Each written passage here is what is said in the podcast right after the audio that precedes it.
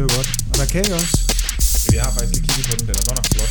Er den det? Jamen, ja. Vi er sådan lidt i tvivl. Det er sådan lidt, altså, vi er aldrig sådan rigtig selv, vi bare optager os to i tvivl om, om vi skal kage eller ikke kage. Ja. Så tænker jeg, ud og snakke med. Kage, kage, jeg. Ja, kage, jeg. Og hvis han så ikke have noget, så er der mere til os. Ja, ja, det er en win-win. Ja. ja. det er det så ikke, hvis jeg spiser halvdelen. Nej, det er selvfølgelig rigtigt. Ja. Fordi jeg er sulten efter at have trænet. ja. Øh, den ser voldsom ud. Andre ser god ud. Høj, Ja. Den er højt belagt. Vi røg lige forbi uh, Langenesbanen deroppe. Uh, Ja, drive-through. Ja, Ja. så Kan vi gik man faktisk. Uh, Vi var lige i god tid. Uh, hvad hedder det? Det var åbenbart nemmere at finde parkeringsplads her, end, end vi lige havde regnet med. Ja, det var dejligt. Ja, så, så havde vi lige uh, 20 minutter. Ja. Og så uh, røg vi derop lige og købte noget kage. Så, så det var perfekt. Drive, drive-through er jo vigtigt deroppe nu, når hvis man øh, nu skal i isolation, og man ikke må gå ind i butikker, Ah ja. kan man jo vel sætte sig ned i sin egen bil med mundbind på Så og kan køre kage. på, på kage. ja. Nå, har du været i isolation efter du kom hjem der fra, fra Tyskland? Eller? Ja, efter både Kenya og Tyskland har jeg været i isolation. ja. her, Nå, har du også været i Kenya, ja. Ja, så det er lige med at tage lidt test og få styr på det. Ja. Så, jo jo, så det er vigtigt, at man kan køre drive-through på, på andet end McDonald's. ja. Ej, det er jo det der med at køre en varieret diæt som sportsmand jo også. Altså ja. både, både noget high fat og noget high carb. ja, har jeg det hele. hej, hej, hej. Ja. Ja. Så ej, det, det er godt, det er en af de største fordomme, det er det der med, at man som seriøs sportsmand ikke må få et stykke kage, det der lige netop der, men man gerne må få et stykke kage. ja. ja. Mener jeg, men altså, det kan Ja. ja. være, der er andre, der har en anden holdning. Men, Nu har du også ude at løbe halvanden time. Vi har også været i gang halvanden time, men vi har i princippet bare siddet i bilen i halvanden time. ja så men det, er også, det kan også være krævende. ikke rigtigt. Ikke rigtigt. Jeg havde en god tur her til morgen, selvom Ja. ja. det regnede. Hvad med benene? Er de sådan ved at være sådan øh, friske igen, eller har de været sådan ramt oven på halvmarathon sidste weekend? Ja, de, øh, jeg synes egentlig, de var ømme de første to-tre dage, og så synes jeg egentlig, at kroppen bare har været tung. Så her i morges var faktisk første dag her, fem dage efter. Ja. Ja. Seks dage efter bliver det vel. Okay. Det var første dag, hvor jeg følte mig bare sådan lidt godt kørende igen. Okay. Så, og det var det samme, Niels Peter sagde, som jeg var med ude at løbe sammen med. Ja, han løb som, også halvmarathon. Som også løb halvmarathon nede Ja. ja. i, øh, i Dresden, så Ja. ja. jo, det var... Det er rart, at de begynder at arte sig igen. Ja. Har det været sådan en, øh, en rolig uge, så, øh, hvor det egentlig bare handler om at få kroppen i gang igen, så? Ja, men min træner, Niels Kim, vil nok kalde den forholdsvis rolig, men øh, jeg, tror, jeg, tror, der tæller, jeg tror, der tælleren ender på de der 185, 190. Okay. Så, Ah, okay, okay, okay, okay. Så- men øh, ja, det er jo så også set lyset, at mandag løber 10, og fredag løber jeg maks en time, Ja. så 15 km, så Ja, okay. vi ser ikke, hvor... Det er ikke hele ugeantallet, der tæller meget, det er, hvor meget jeg kan nå på fem dage. Altså tirsdag til torsdag, plus lørdag og søndag. Ja. ja, ja. Det er sådan det vigtige. Jo mere vi kan nå på de fem dage, fordi man bliver nødt til at tage en dag, hvor man løber lidt lettere, og om, for nogle er det en fridag, for andre er det måske at løbe en tre kvarter en time, og det er jo kommer an på, hvilket niveau man er på. Men Ja. ja. Det er vigtigt, at man ikke bare laver det hele til løb på streg. Ja. Så du har to dage, hvor du sådan egentlig bare øh, Jogger, eller... jogger kort. Ja, jeg er nok egentlig 5-6 dage, hvor jeg jogger, men, ja. Ja. ja. Men også en kortere. men, men, men ja, mand, mandag er oftest 2 gange 10, og, og fredagen det er altid bare en gang en maks en time. Okay. Men Men jeg det er de dage, man justerer på for at være klar til de andre. ja. Mm. Men jeg tænker, når man ligger og løber 180 eller 200 km om ugen, så en times løb om fredagen er jo, tænker jeg, næsten en fridag. Ja, det jeg kaldte det en fridag, og det er Ole Hesselbjerg, som jeg lige har været i Kenya med, han, øh, han grinede af mig hver gang jeg sagde, at jeg, nu, nu kommer jeg til en fridag. Fordi han mente altså, en fridag, det var en dag, hvor man ikke lavede noget. men, øh, og det har han jo sådan set også ret i, men øh, ja, alt er jo relativt. Ja. Og det er jo spørgsmålet med at finde ud af, hvad der, hvad der fungerer bedst. Det er det. Ja. Hey, fik du øh, ondt i maven i Kenya? Ja, jeg var, jeg røg en tur forbi den der madforgiftning Åh, oh, lækkert. sammen med, med Ole, så øh, Ja. jeg tror, det var mangel på jordbærkager. ja, det har det været. Det, er, de ikke, det er de ikke godt kørende i dernede? Nej, de er ikke godt kørende i kager dernede. Nej. Det er et, et, et svært minus. Kan, kan du sige noget om det kenyanske køkken? At det kenyanske køkken byder på, på masser af mad, kvantiteter i højsædet. Ja. Jeg vil sige, det der med lige at få smagt det til med diverse øh, krydderier, det er måske mere sparsomt. Det gør de ikke i. Nej, nej. de har, øh, de har sådan en majsmels ugali hedder det, okay. som Okay. egentlig bare er en meget, meget stor spand med, med majsmel, de blander op, og det, det er sådan lidt kluntet. Det er det, de sidder og ruller sammen til sådan nogle små kugler, er det ikke det? Nej, jeg ved ikke, om de ruller det samtidig. Jeg tror, det er bare sådan en stor bowl. Og så, okay. og, så, og så prøver man at tage en, en kniv, og så skærer man det ud simpelthen, fordi det er så dens, det er så fast. Nej, nej. At, Det, det er ikke begejstring, fornemmer jeg. Nej, det har det med at sætte sig fast bag os i gamen. og så kan man få det, der hedder squamugi til, som egentlig bare... Altså, man skulle tro, det var græs, der er blevet taget ude, og så bare lige blevet kogt. Det smager i hvert fald cirka sådan. Nej. Ja, så okay. det er ikke nogen øh, stor kulinarisk oplevelse. Til gengæld så jubler man jo de dage, der så er det, der hedder pumpkin, altså græskarsuppe, Okay. med, øh, med chapati. Chapati er egentlig sådan et, et ligesom en flatbread, eller en, det er ikke en pandekage tynd, men den er lige lidt tykkere, og, og den smager bare lækkert. Altså, det, er det, er no, det, det, er noget, vi godt kan lide. Okay, okay. Men er det også lidt, fordi man så kommer fra noget, som virkelig ikke er specielt imponerende. Ja, kontrasten kan godt blive stor. Men altså, der er det er ikke engang så, man lige kan få lidt ketchup på eller noget. Og vi havde lidt ketchup. Nå, havde lidt ketchup. Det hedder tomato sauce. Tomater sauce. det Og man skal passe på, at man ikke tager den der ved siden af, som er fuldstændig identisk flaske som i chili sauce. Åh, oh, ja, okay, okay, okay. Så øh, ja. Ej, det er ikke, altså, det, det er okay, men det er ikke nogen, nogen stor oplevelse. Men altså, Nej. for- Man skal ikke tage dig ned for maden. Nej, i hvert fald ikke lige det sted her. Nej. Så skal man finde sig noget, noget der er lidt mere fancy. Ja. Ja, okay. Ja, I, I boede privat dernede, ikke? Vi bor på et, et guesthouse dernede, der er ejet af en hollandsk mand og en keniansk kone, og så har han bygget, en, nu har han seks lejligheder, og så bor han der selv, og så er der et, et køkken, hvor, hvor der bliver lavet mad, og så, øh, ja, så mødes man der til mad morgen, middag aften. Ja. Og han bygger sådan 7 hus mere, så øh, han, øh, han investerer. Han har en lille business. Han har en god business, tror jeg. Ja. Og, og det er på trods af, at øh, den nette sum er 20 euros, 25 euros om dagen betaler vi cirka for, for tre overnatninger med, med mad. Så 20 euro om dagen. ja, 20-25, det kommer, altså, jeg tror, at atleter får lidt en god pris. det er Fordi han selv er tidligere atlet. Ja, ja. Så, og det kommer lige an på, hvor mange man bestiller eller sådan noget. Men ja, Okay, okay. det er også derfor, at man kan sige, flyrejsen til Kenya er lidt dyrere, end for eksempel at tage til Portugal. Ja. Men når du så både kan få varmehøjde og, øh, ja, altså, og fantastiske grusstier, så øh, til samme penge, så er det jo derfor, jeg tror, der er meget, man ser flere og flere, der tager der med. Ja. Ja. Fordi det ikke, er, det ikke er dyrere. Så der er så meget godt dernede, at man er villig til lige at tage en måned uden uh, drive-thru nede ved Langnesbæren. Ja, det kan man godt klare. der, så må man nøjes med en chapati. Ja, En hvad? Chapati? En chapati. ja, Og det er det der fladbrød. Ja, Ja. ja. ja. Nå. ja. Og det sætter jo så lidt i relief nogle af dem, der, der har boet dernede, ikke? Uh, Sondre Mohn har boet dernede, ikke? Og også uh, ham, Julian Vanders, altså de... Det ved, må, de, ved de, at man, altså ved de, hvad jordbærkage er? Det gør de ikke. ja, jeg tror ikke, de spiser det. Nej. Øh, jeg har været på træningslejr med Sondre, øh, også i Italien, og der kommer også sådan en himmelsk tiramisu på, på banen en dag. Men den skulle han heller ikke have for meget af, for han sagde, ved du, hvor mange kilometer man skal løbe, inden den er blevet løbet af igen?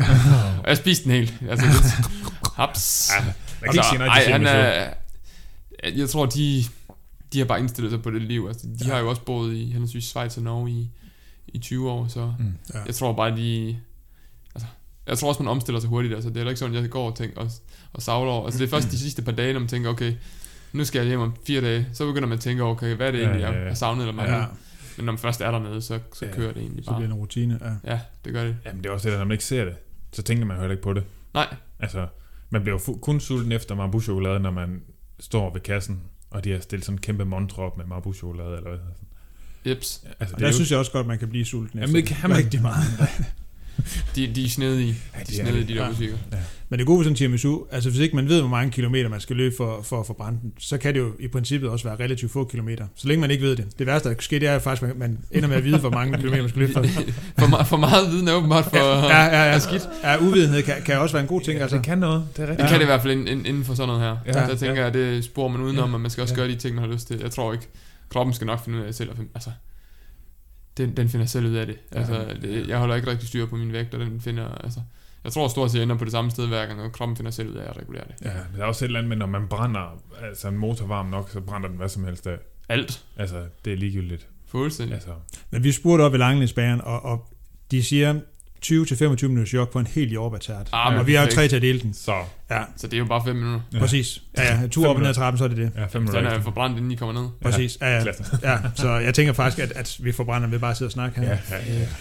Så jamen, øh, det kan være, at jeg bare skulle i gang med Ja. at optage. Lad os gøre det. Ja, Ja. så øh, skal jeg byde velkommen. Gør det. Og jeg tror, det er 8. etape, vi skal i gang med. Det siger vi i hvert fald bare, Ja, ja, det det siger er. vi bare, det er. klipper vi klippet ud, hvis det er. Ja. Så jamen, jeg trykker lige på knappen. ja. mens du gør det, så kan jeg lige skære en kage. Nå, det kunne du tage at gøre, ja. Så kan jeg Ja. lige byde velkommen imens. Velkommen til Sidemarker, 8. etape her i anden sæson. Jeg hedder Thomas. Jeg hedder Mads. Ja, og så har vi jo en gæst med, øh, og det er dig, Thijs. Og nu er det, at det bliver enormt spændende. Øh, Nahøjs. Det er meget godt, det der. Ja, Det er der i hvert fald andre podcastværter, der har haft sværere ved.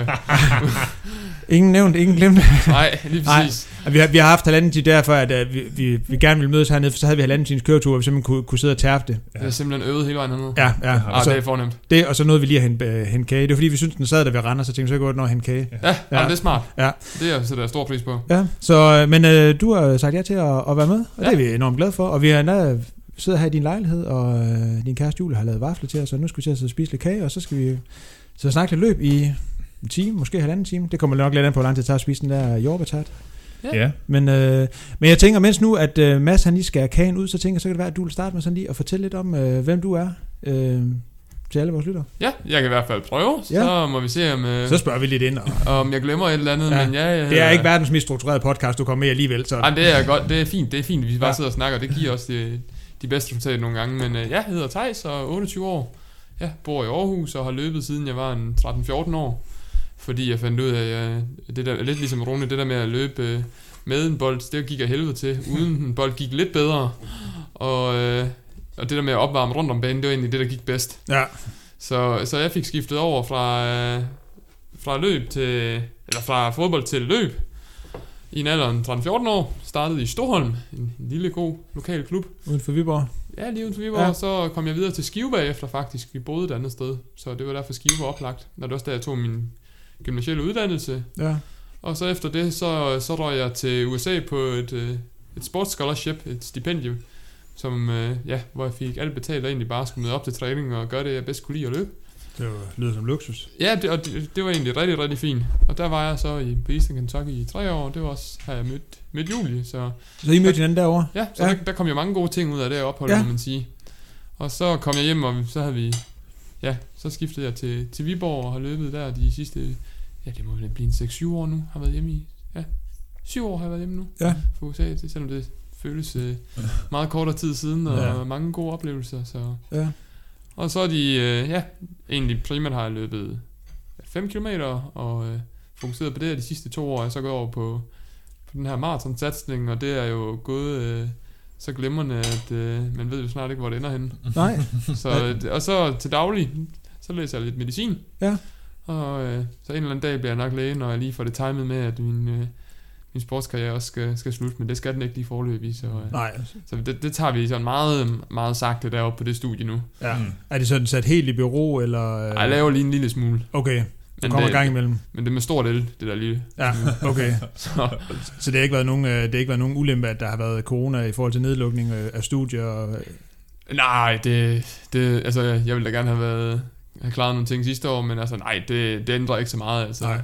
Om jeg bliver læge som 28 eller 32 år, det, det betyder ikke noget for mig som sådan. Vi skal, jeg skal nok komme til at lave det, jeg skal. Nej.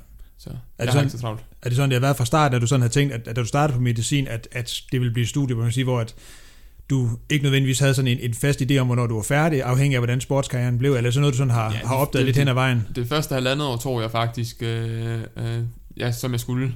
Også bare for at få nogle øh, bekendtskaber, nogle venner, fordi hvis man begynder at, at ligge og sagt bagud på semesteren, kan man hurtigt blive lidt ensom. Og øh, så, så langt hen ad vejen, de første to-tre år tog jeg det, som jeg skulle, og så endte jeg med at tage min bachelor, udskyde de sidste tre semestre, den brugte jeg fem på. Så jeg tog min bachelor på fire i stedet for tre år. Okay. Og kandidaten tog jeg også det første år sådan lige ud af landevejen. Og så var der jo, at øh, jeg lige pludselig kvalificerede mig til VM i, i Doha på maraton. Og det tænkte vi, det ville vi gerne gå til meget seriøst. Og få lavet en ordentlig træningslejr, også bagefter få restitueret ordentligt. Og så var klar til at løbe en eventuelt et, et OL-krav. Så derfor strak vi mit, ja det var sådan mit 9. semester, det strak vi ud på to semestre. Ja. Og så klarede jeg klar, kravet til OL i ved Sevilla Marathon, og, og så tænkte vi, "Nå, men så må vi jo, ja, så må vi jo strække det her næste semester ud, fordi OL jo netop også blev udskudt. Så, mm. Ja. Så sådan er det, det kører. Det, det er sådan set fint nok. ja. Men der er vel også lidt en uvis ting i forhold til det der, når du så engang er færdig. At så er der jo ikke noget SU at hente længere. Nej, Altså sådan en, en økonomisk ting der. men det, det må man lige holde sig lidt for øje. Jeg kom faktisk, Ja. på grund af corona, kom jeg ikke til Kenya på et, øh, et valgfagsophold, hvor jeg skulle have været på en, et, et keniansk Nå. hospital i en måned. Oh, fordi det var i april. Det var lige der, der blev sat lås og slå på, på det hele her. ja. Og det gjorde, at jeg kom 5 point bagud, så, øh, så der røg jeg SU'en, men øh, jeg har så heldigvis fået et, et års Team Danmark støtte af, eller et års SU af Team Danmark, så mm. Ja, så de går ind og støtter op om det. de går ind og støtter op om det, så, men altså, ja, sådan er det jo bare, altså jeg skal nok, altså mange andre lande, i, for eksempel i USA, mine venner der, de tog jo kæmpe lån, så øh, jeg er ikke så Ja, ja. forskrækket af, at hvis man skal ud og, og gøre et eller andet, og økonomien Mm. herhjemme er, er ret fint, der er en anden, anden person, der arbejder lidt, og Ja. Ja. holder gang i, gang i hjulene. Så, og nu, ja, nu har jeg endda fået en, en god sponsorkontrakt. Øh, altså, jeg har været, altid været dækket af, af klubben rigtig, rigtig godt. Ja. Og de sponsorer, jeg har i Viborg, som dækker mine udgifter. Og nu har jeg fået en, en tøjsponsor og skosponsor i form af, af Adidas, der også... Øh, ja, dem skal du under med i, sådan officielt i går jo. lige præcis. Så ja. det er jo, jeg har løbet der sko øh, i et stykke tid nu, og har løbet to gode løb, og ud af to mulige, så, så det, er, det er rart, at, der, at mærkerne alle sammen har, har gode sko nu, så... Og jeg tror jo, at de der har nogle af de allerbedste, ellers så vil jeg jo ikke skrive under med dem. Det er for, for dumt at træne så meget, og så løbe i noget udstyr, der ikke, der ikke ja, der spiller. ikke dur. Ja, det er klart. Ja. Det er det vigtigste for mig i hvert fald. Så, så det lyder allerede som et uh, match made in heaven der med, med Adidas. Det synes jeg i hvert fald, så Ja. det tror jeg, vi begge to bliver glade for. Ja. Så. Men jeg tænker sådan i forhold til uddannelsen, det jeg kunne forestille mig, en ting er det her med, at man sådan, eller det er i hvert fald sådan i løbet af, kan man sige, studier og forelæsninger og sådan noget, kan være ret fleksibel om det, og studiet selvfølgelig også kan, men jeg tænker også, altså netop når man læser medicin, der er også nogle perioder, altså, hvor du skal ud i, i hvad hedder det, og skal på klinik, vel, jeg ved ikke om, Det er helt rigtigt observeret, at det er nok de perioder, der lige... Der Ja. skal man jo lige være der, og man skal, skal jo være til stede, og det er jo godt for indlæringens skyld også, og det er også fedt at være der. Det, ja. det er noget, jeg også ser frem til. Men ofte så har vi fået det planlagt, at det for eksempel er måneden efter, jeg har løbet et maraton. okay, Mm. Fordi så kommer jeg heller ikke til at komme for hurtigt i gang med træning, så får jeg måske faktisk restitueret. okay, Så, øh, og der har jeg fået hjælp af det, der hedder AU, altså Aarhus Universitet Elitesport, som hjælper studerende med at sige, okay, men vi kan faktisk måske flytte lidt rundt på de her klinikperioder. Normalt er det jo bare fastsat. Så må du bytte dig til det, men jeg kan så få lov at skrive en dispensation og sige, hey, jeg har egentlig det her maraton, jeg vil egentlig gerne have det måneden efter, fordi Ja. der det passer bedst ind i forhold til VM over det. okay, Ej, Og, det, og det tager de højde for, og det er jo, altså, det er jo en lille ting, som man tænker, det bør jo egentlig også blive, blive løst. Altså, så vanskeligt er det ikke. Det er jo ikke, Mm. jeg skal jo bare lige have klinik der, hvor jeg har, har lyst, men selvfølgelig, der er jo også andre, der har, har børn og familie og andre ting at se til, så det skal Ja. jo lidt være færre for alle, men mm. Mm. det har de været rigtig dygtige til at hjælpe med, og det har gjort det lidt nemmere for mig. ja. Og det var en, som siger det også, at, at det kan så være en af de fordele, der er, så, eller ikke en, der er jo mange fordele ved det, men det kan jo en af fordelen sådan ved, ved det danske uddannelsesvæsen, at der er mange muligheder, der er en fleksibilitet, udover at man selvfølgelig kan tage en gratis uddannelse og sådan noget. Det Men- må man sige. Men måske også stadigvæk, øh, hvad hedder det, altså en eller anden balance imellem det, at der er en masse frihed og faktisk mulighed for at på en eller anden måde at, at pakke et studie sådan rundt omkring din, din elitesportskarriere. Jeg, jeg tror, det er meget forskelligt fra universitet til universitet, oplever jeg, når jeg snakker med... Og her i Danmark? Her i Danmark, faktisk. Okay, nå. Nå. Jeg ved for eksempel, at Københavns Universitet er der nogle, øh, nogle af dem, jeg har løbet sammen med, og de siger, at altså, selvom du er på Team Danmark-niveau og egentlig er med i protogruppen der, så, så kan du nærmest ikke, øh, de er ikke til at hive og stikke i, altså. Okay. Nå, De, op. altså, de kører bare deres eget, og det samme med DTU lidt. Hvor især i Odense, Aarhus og Aalborg, der har jeg hørt, at altså, hvis man kan planlægge og finde ud af at kigge lidt frem i, i tiden, og der er de meget åbne for, at de, vi, vi får lavet nogle individuelle forløb, også for folk, der ikke er en del af Team Danmark. Nå. Fordi det er ikke kun, altså jeg tror, AU Elitesport, det er 240 mennesker, eller 250 Ja. udøvere nu. Ja. Og det er jo ikke, der er jo ikke alle 250, der er med i Team Danmark. Altså jeg har jo været med i det i fem år, inden jeg blev en del af Team Danmark. Ja. Og der har de jo taget hånd om os, så, så det betyder jo rigtig meget, at vi har noget ud over kun, altså til at tage sig af de aller, aller øverste. Ja, ja. Fordi det tager jo lang tid at komme det til, det meste af tiden bruger du jo et andet sted. Ja. Det er at komme der til. Ja, jamen, det er jo det, at man kan sige, når du først er på, på det højeste niveau, altså så har du mindre brug for hjælpen, end du egentlig har på vej, på vej opad, ikke? Det er desværre misforstået i mange forbund, Ja. at, øh, at man, man støtter bare fuldt ud de øverste, og det er jo også Ja. dem, der skal præstere. Men der må man bare prøve at se, om man kan ændre et eller andet. Ja, Prøve at sprede tingene ud, og så få... Altså, der er simpelthen for mange, der stopper for tidligt i... ja, Ja, man taber nogle... øh, Altså, udholdet sport, man topper jo først slut 20'erne, start 30'erne. ja, ja. Og vi har jo tabt øh, så usandsynligt mange gode folk. Og også tabt dem til, til skader, fordi når de ikke bliver fanget op, og man mister motivationen. ja.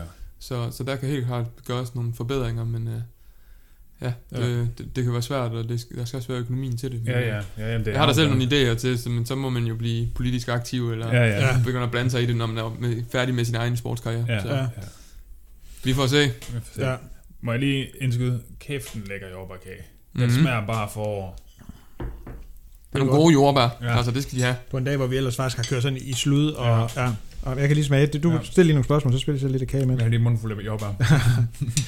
Nå, men det, jeg, jeg, jeg havde faktisk sådan tænkt, at det sådan var sådan lidt en, øh, en sådan en generel ting herhjemme, det her med, at man siger, at uddannelsesstederne var sådan var fleksible, også havde en interesse i at, at kunne være fleksible i forhold til også at, fordi det er også noget, der sådan, altså sådan, man også sådan ser altså vigtigheden af, også når at man har elitekarriere. Man har set mange sådan, altså, øh, sådan professionelle sportsfolk, der har haft, eller har blandet ned det her sort hul, når karrieren er stoppet, fordi Mm. de måske ikke lige har fået den her uddannelse og sådan noget. Så jeg tænker også, Mange. der er en, en interesse i at, at hjælpe folk, både til at præstere på det højeste niveau, muligt sådan rent sportsligt, men også ligesom at give den muligheden for at have noget at falde tilbage på, når Ja. man...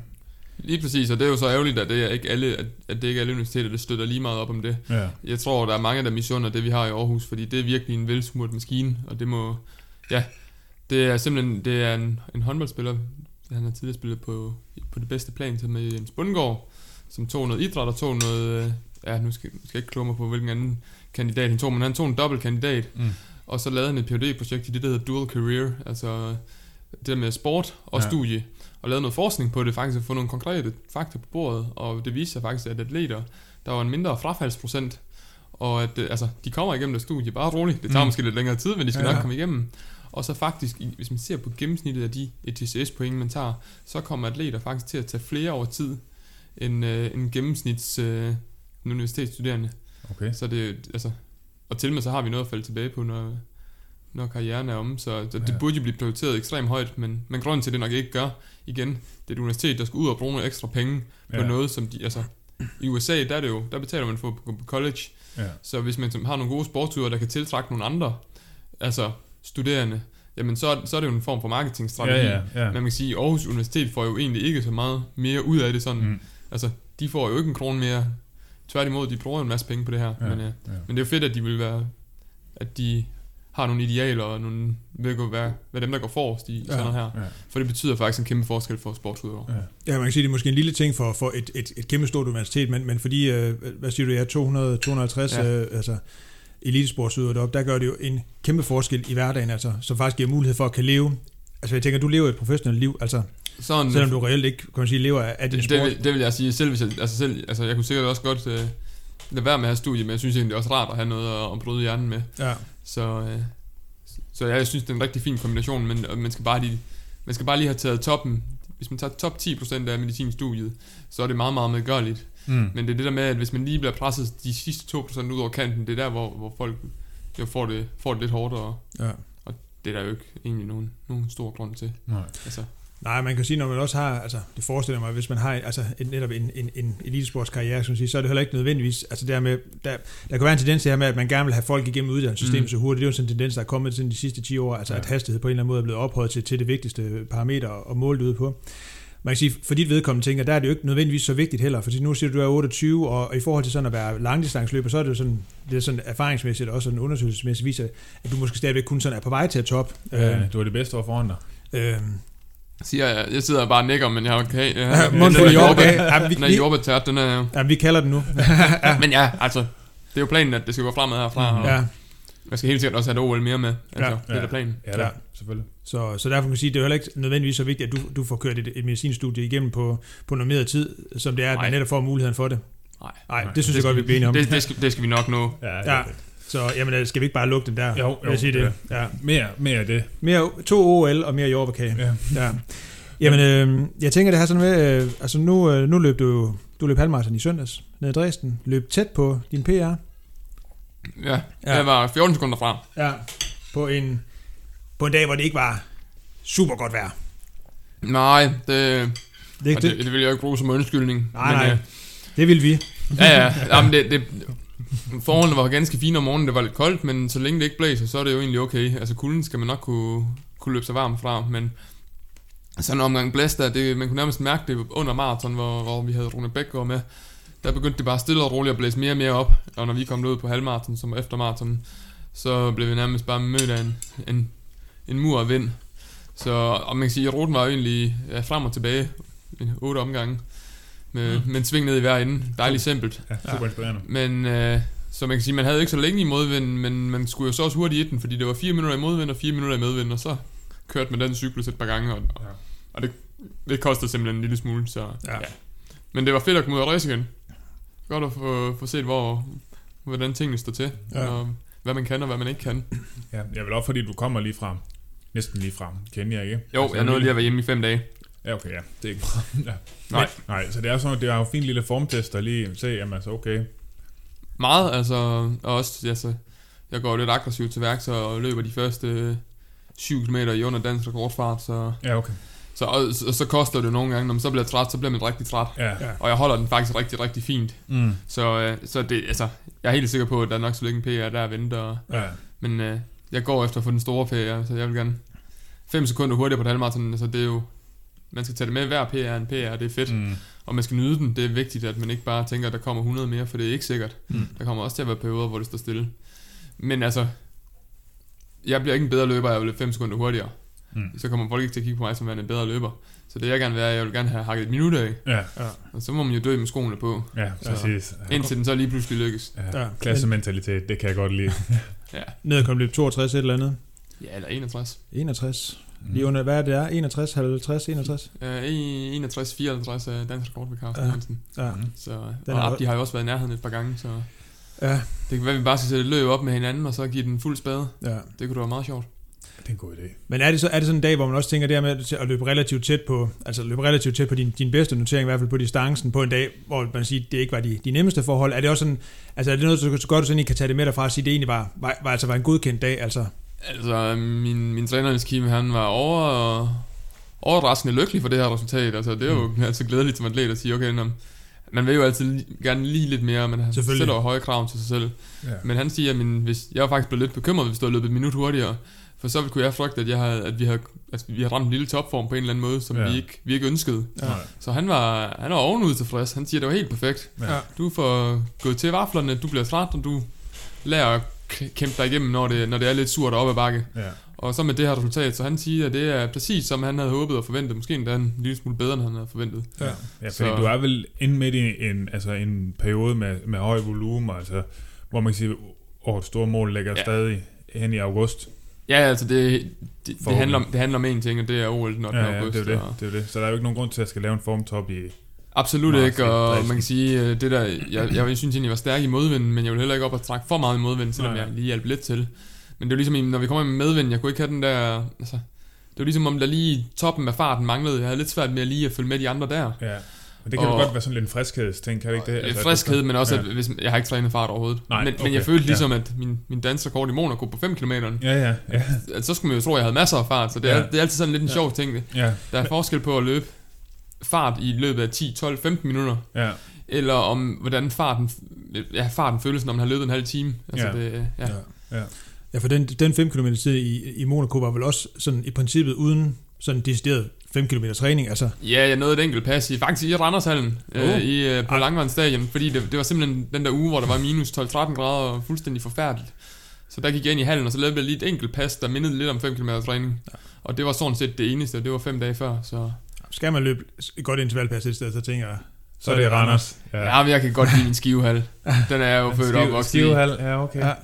det, Jamen, det, har- det, er fedt, vi har to gode haller. Ja, det er rigtigt. Jeg har jo også øh, været i Skive i fire måneder. Ja, ude i militæret, eller? Ja. Ja, ude. Der er en fin lille løberunde derude, apropos noget helt andet. Nå, jeg er i terræn der? Ja. Ja, ja. Det er der Det- nytårsløbet bliver holdt i Skive. Fire måneder, jeg aldrig får igen.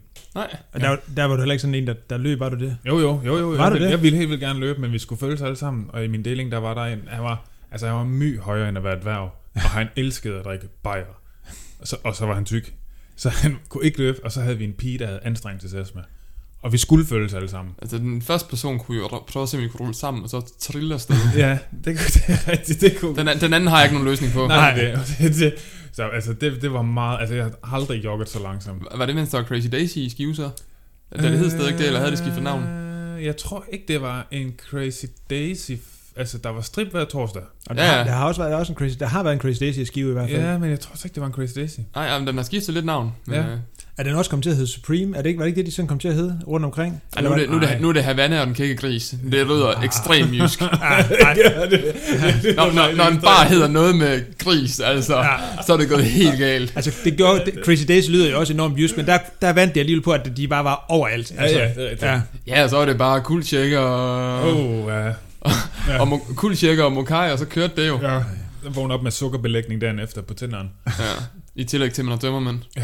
Ja, forfærdeligt. Forfærdelig kuldshaker mave bagefter også. Jeg har ondt i tænderne. Ja. Men apropos, nu, nu, nu bliver det sådan egentlig et backdrop til det andet. Du er vokset op i Skive.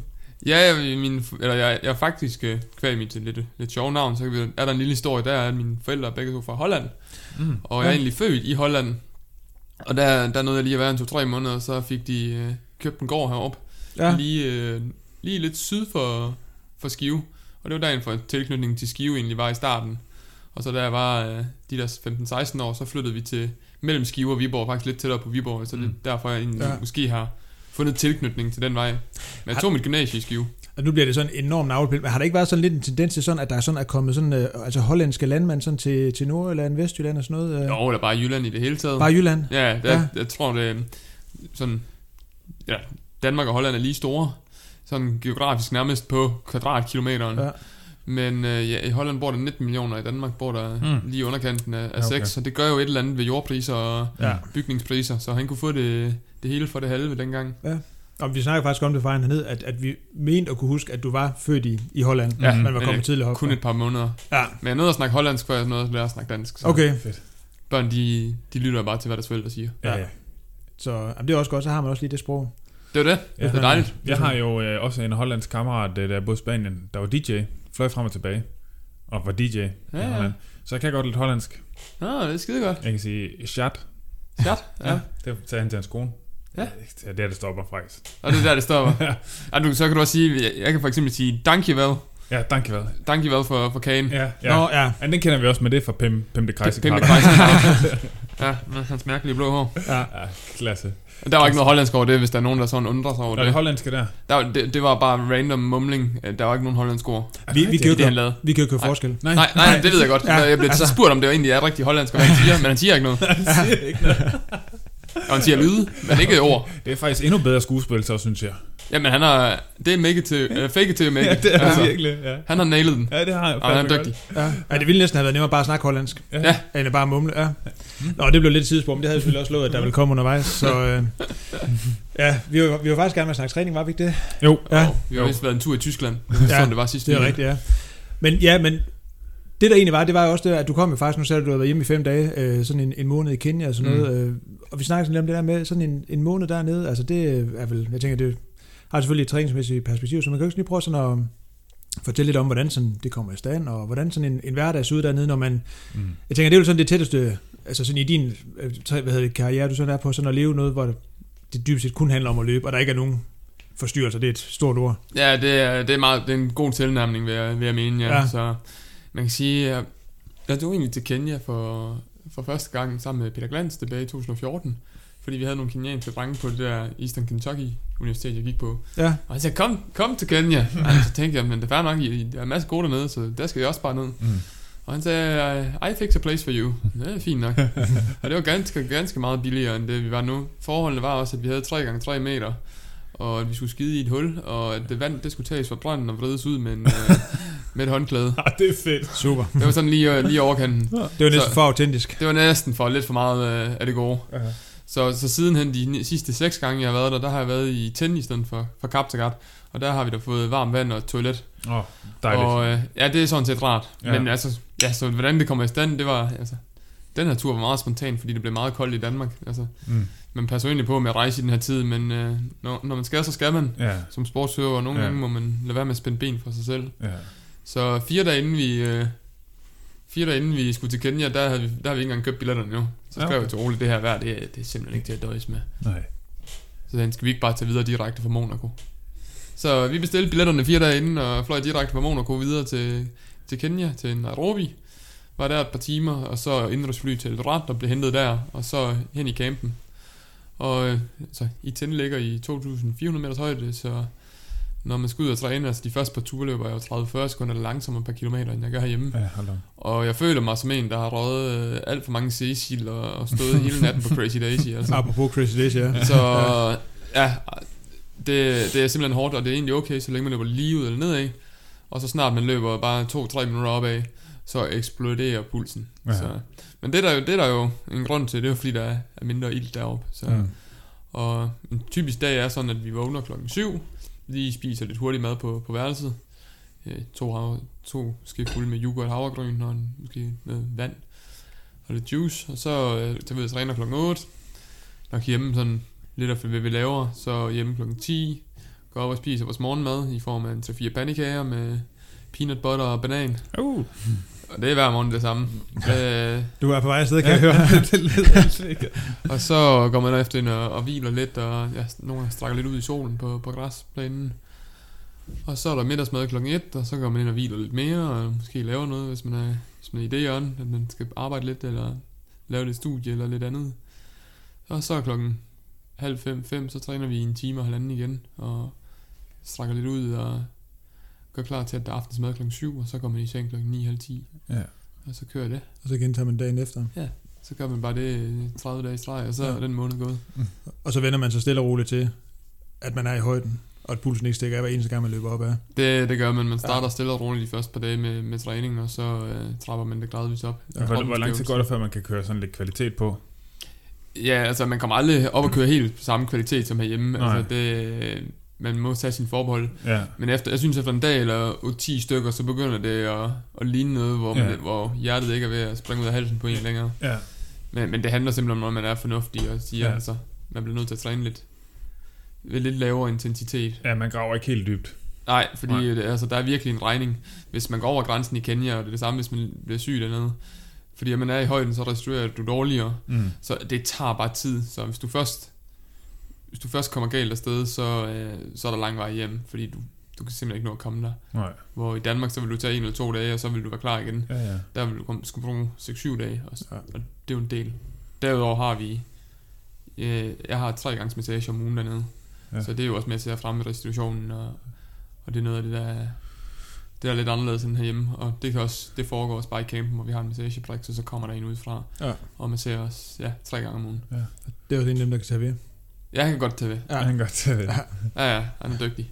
Altså, jeg tænker netop det der, med- man har jo tit set både, altså man ser det også ved, altså inden for cykelverdenen, altså de er på høje træningslejre, også, også hvad hedder det, ja, mange løbere og atleter og sådan noget, der netop kommer fra, øh, fra høje træningslejre, og så, så lander til øh, for eksempel øh, banesæsonen eller sådan noget, og som kommer med, altså, og ser enormt skarp ud, men jeg tænker også, jeg synes også tit, man, man, man ser og hører folk, der har været en måned, og så netop har fået ødelagt af sygdom, eller Ja. kommer skadet hjem, fordi de har kørt for Ja. hårdt på, eller sådan noget, så jeg tænker, det, det er også noget, der, der kræver vel noget disciplin, tænker også, at, at, at kunne lytte til kroppen, øh, for at kunne få noget positivt ud af, at der ikke bare komme hjem dybest set og være fuldstændig drænet for energi, eller i værste fald løbe en skade. Øh, Ja, man skal virkelig bruge øverste etage. Det er ikke noget, man, man, man gør ikke noget ustraffet i højden. Mm. Og altså, i- man kan sige, 10 dage inden jeg skulle løbe i, i Dresden, hvor jeg så løber jeg, det var det 3 i snit eller sådan noget på, på et halvmarathon.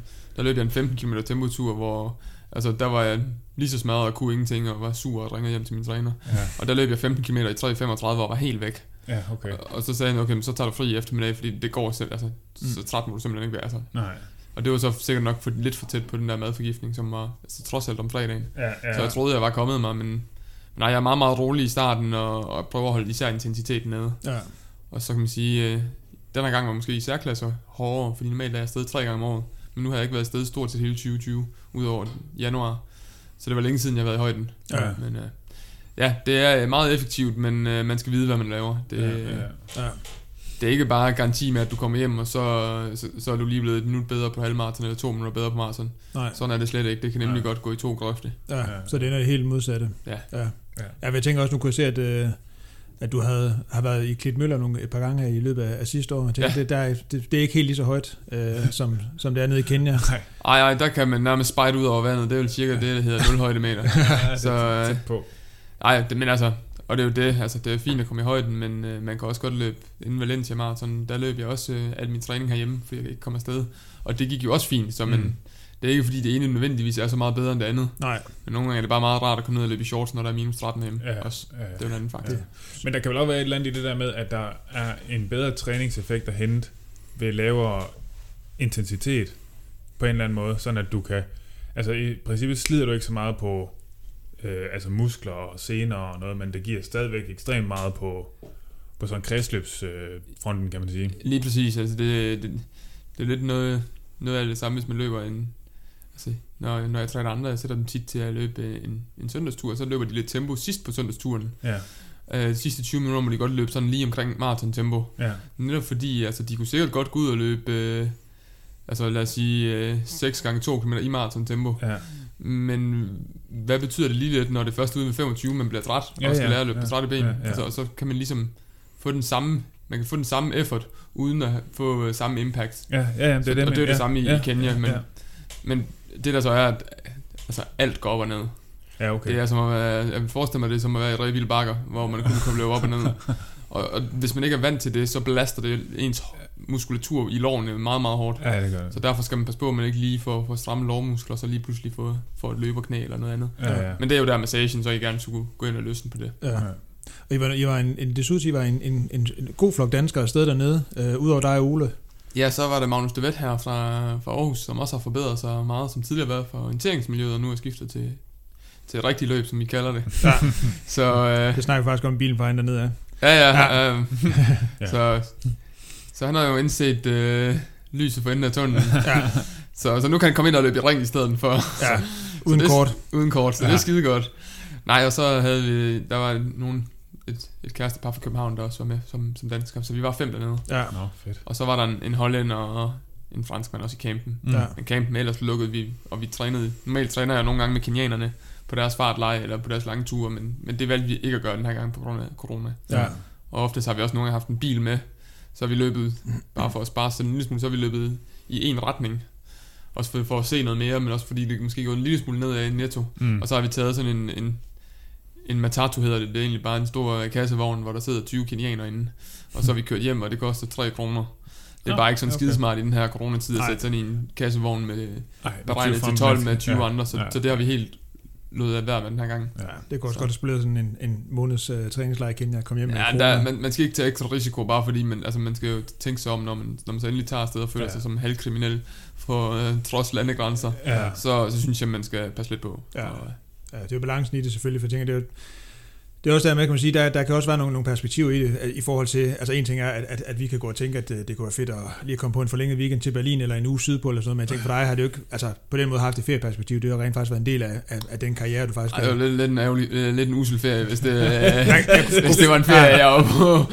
Ja, så, jeg men, men nej, mig- nej, det er jo, det er jo arbejde. Altså. Ja, Ja. Men det er meget rart at kunne lave sit arbejde i varmt vejr. Jo, jo, jo, jo. Ja, det det. men jeg tænker, hvis det er ren afslappning, kunne man måske godt have fundet et sted, der var lidt federe. Og det, det, det ville jeg godt kunne. Jeg, Meget, ikke meget tapas og rødvin dernede, det er det altså bare ikke. Ej, ej, man kunne også have taget ud til Øst-Kenya, hvor man lige kunne ligge på en hvid sandstrand. Så. okay. Ja, lige køre noget resort derude. Ja. Ja, køre nogle resort og få øh, Mai Thais og lidt colada. mm, ja, mojito, så hvad der nu ellers kommer i tanke om. Så er der også flat derude, ikke? Altså, lige, Jo, jo, Ja, ja. så lige sådan en halv time jog op og ned ad promenaden, ikke? Og så ind på til poolen igen. ind og, ind og lægger dagen. Nej, Ja. ja. ja, det bliver der ikke så meget af. Nej. Det bliver der faktisk ingenting af. Men jeg tænker, der, når nu at man så kommer hjem, eller sådan en måned, den er ved at være slut, er det så, er det så, sidder du så med følelsen dernede, sådan tænker, hey, kan jeg vide, hvad, kan jeg vide, hvad det kunne blive til, hvis nu at, øh, jeg boede her i et halvt år, eller et år, eller også som vi snakker lidt om med, med nogle af de her europæiske atleter, der, der bor dernede i længere tid, eller sådan, du tænker, okay, nu har jeg været hernede en måned, og det har givet noget, og nu bliver det sgu egentlig også meget fedt at komme hjem igen. Det, det er en ekstrem balancegang, fordi dem, der gør det, hvis man skal gøre det, så skal man sætte flere år af til det. Det nytter ikke at tage ned et halvt år, fordi sandsynligt, altså, jeg kan virkelig mærke, hvordan det dræner mig kroppen også. Altså, jeg taber også en lille smule i, i vægt, om man kan sige. På grund af, at der er lavere lufttryk, er der også noget med åndedrætsmuskulaturen, så hvis man ikke får trænet det dernede, så, øh, så går det også lidt til, så man skal lige vide, hvad man laver, men hvis man skal lave det, så skal man tage det til som forholdsvis ung, og så simpelthen lave en virkelig langsigtet plan for det. Ja. Øh, jeg tror, jeg, jeg er nok lidt for meget livsnyder, men også altså, sætter pris på, på de danske værdier og, Mm. og familien herhjemme, så jeg tror, det passer meget godt med de der stints af 3 til fire uger af, af gangen. Ja. Og så, øh, altså, altså, men det gør jo også bare, at jeg beundrer de drenge, der gør det hele tiden øh, rigtig meget, fordi altså, det er ikke det er ikke et luksusliv, de lever. Tværtimod, det er Nej, relativt monotont og kedeligt, for ja. At sige det som det er. ja. Ej, det er ikke som når man ser øh, nogle af de øh, sådan store sportsstjerner med diamantøreringe og store fester på en jagt i Miami og sådan noget. Det, det, ser ikke, det plejer ikke at se sådan ud, når man ser den dernede fra... øh, I den, eller- En, en, en festdag, det, det er, når søndags langturen er kørt, og så man får øh, en kop, øh, et kop te, og, og der er lavet sandkage fra, fra dem, hvor vi bor ved. Altså, så er det, så er det allerede en stor dag. Ja, Oj. den tror man altså ikke, Ja. at Cristiano eller LeBron James havde solgt den for. Nej, det, det er jeg helt sikker på, de havde, men øh, sådan er der jo forskel. Ja, ja. Det det. Så, ja.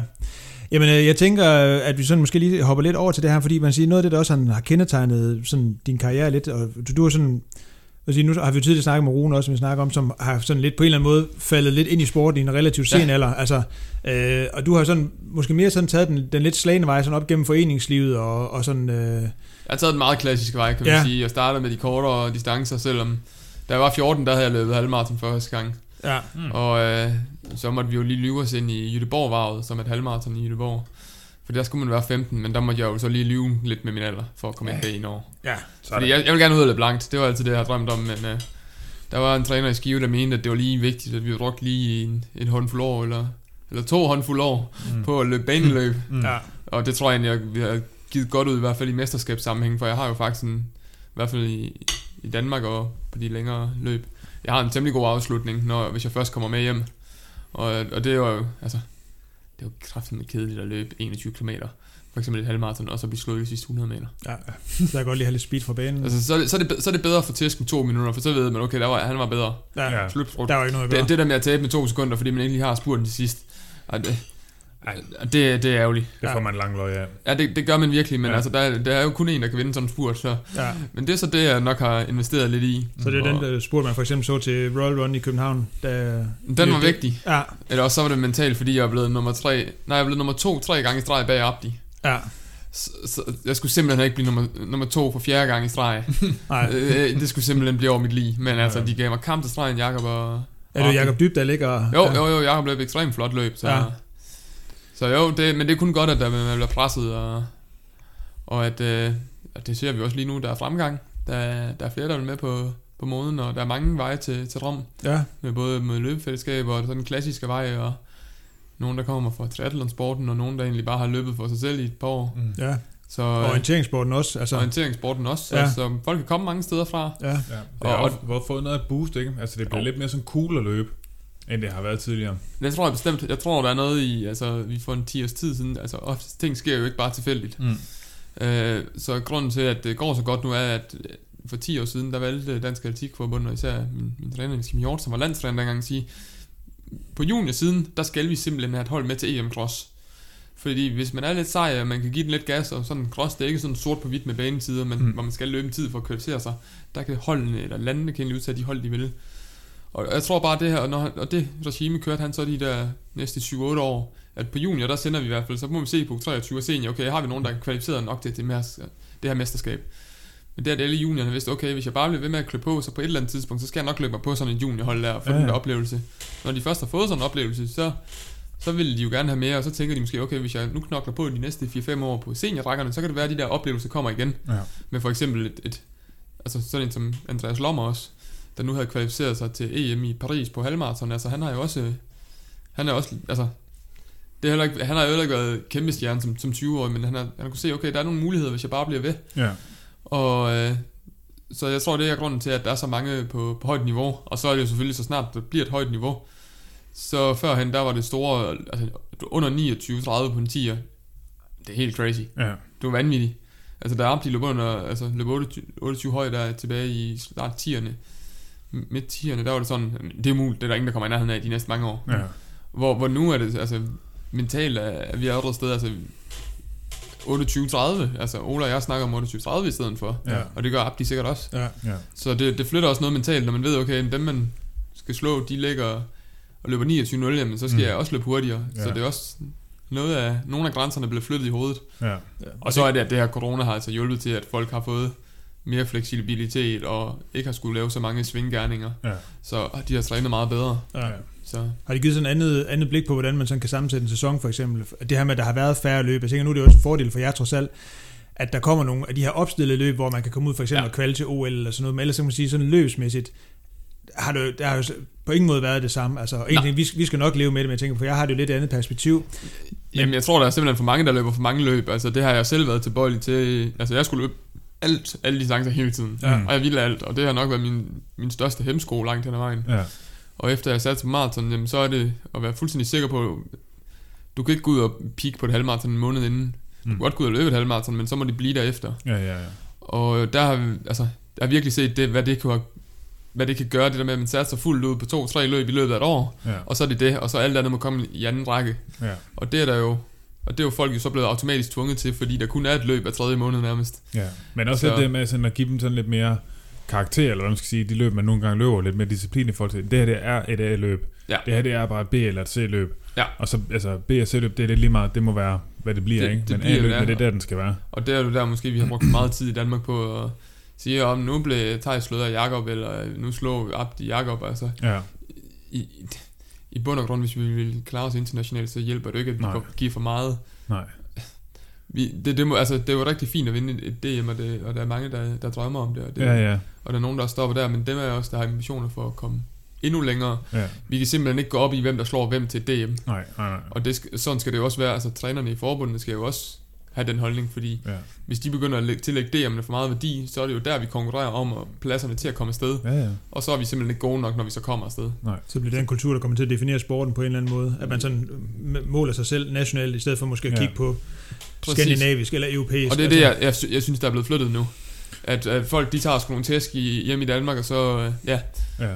så, øh, så er det sådan, som det er. Og jeg Ja. tror, det er godt, at alle begynder at slå alle, fordi så bliver der ikke sådan en, skydeskive, og sådan udtalt, okay, Nej. ham der, han, han vinder, altså Abdi vandt jo stort set alt i nogle år, men jeg tror da også, det er egentlig meget rart, at han ikke altid er Ja. ja. tårnhøj favorit Ja, længere. ja, ja, At vi ja. er et par stykker, der deler den. Ja. Lige så vel som det er også fint for mig, at vi er et par stykker, der deler favoritværdigheden. Ja, ja. Fordi Det så er det ikke sådan, så er det ikke sådan, Nå, men hvad, okay, hvad gik der galt her? Altså, ja. det Ja. er sådan, jamen, de, de slår hinanden lidt på skift, Ja, ja. og så kan vi holde fokus på at klare os øh, rigtig godt ud internationalt, som, Ja. som er blevet vores fokus nu. Men nu tænker jeg på, der, du snakker om, at du løb et halvmarathon der allerede som 14-årig. Ja. Men har det, altså, var det altid det, der ligesom var, øh, var det, der drev dig? Eller sådan var dit målsætning, det var at komme op og løbe de længere distancer? Ja, jeg har nok altid tænkt, at øh, jeg, jeg sagde i den lokale øh, avis, da jeg var 14 eller 15, at, øh, at jeg ville til OL, Ja. og jeg ville ikke stoppe før, og at det skulle være på maraton. Ja, okay. Ja, okay. Så, så min, øh, min selvprofeti øh, for 14 år siden har jo Ja. ikke været helt ved siden af. Nej, det har du ikke. Men Ja. altså det, så det vil sige, at du har sådan hele tiden egentlig haft et klart blik på det der med, at, at, at der, der er en tid, hvor du løber de der mellemdistancer. Og, og det er egentlig fint nok, men at det ikke det, der ligesom er, at der du vil gøre dig sådan...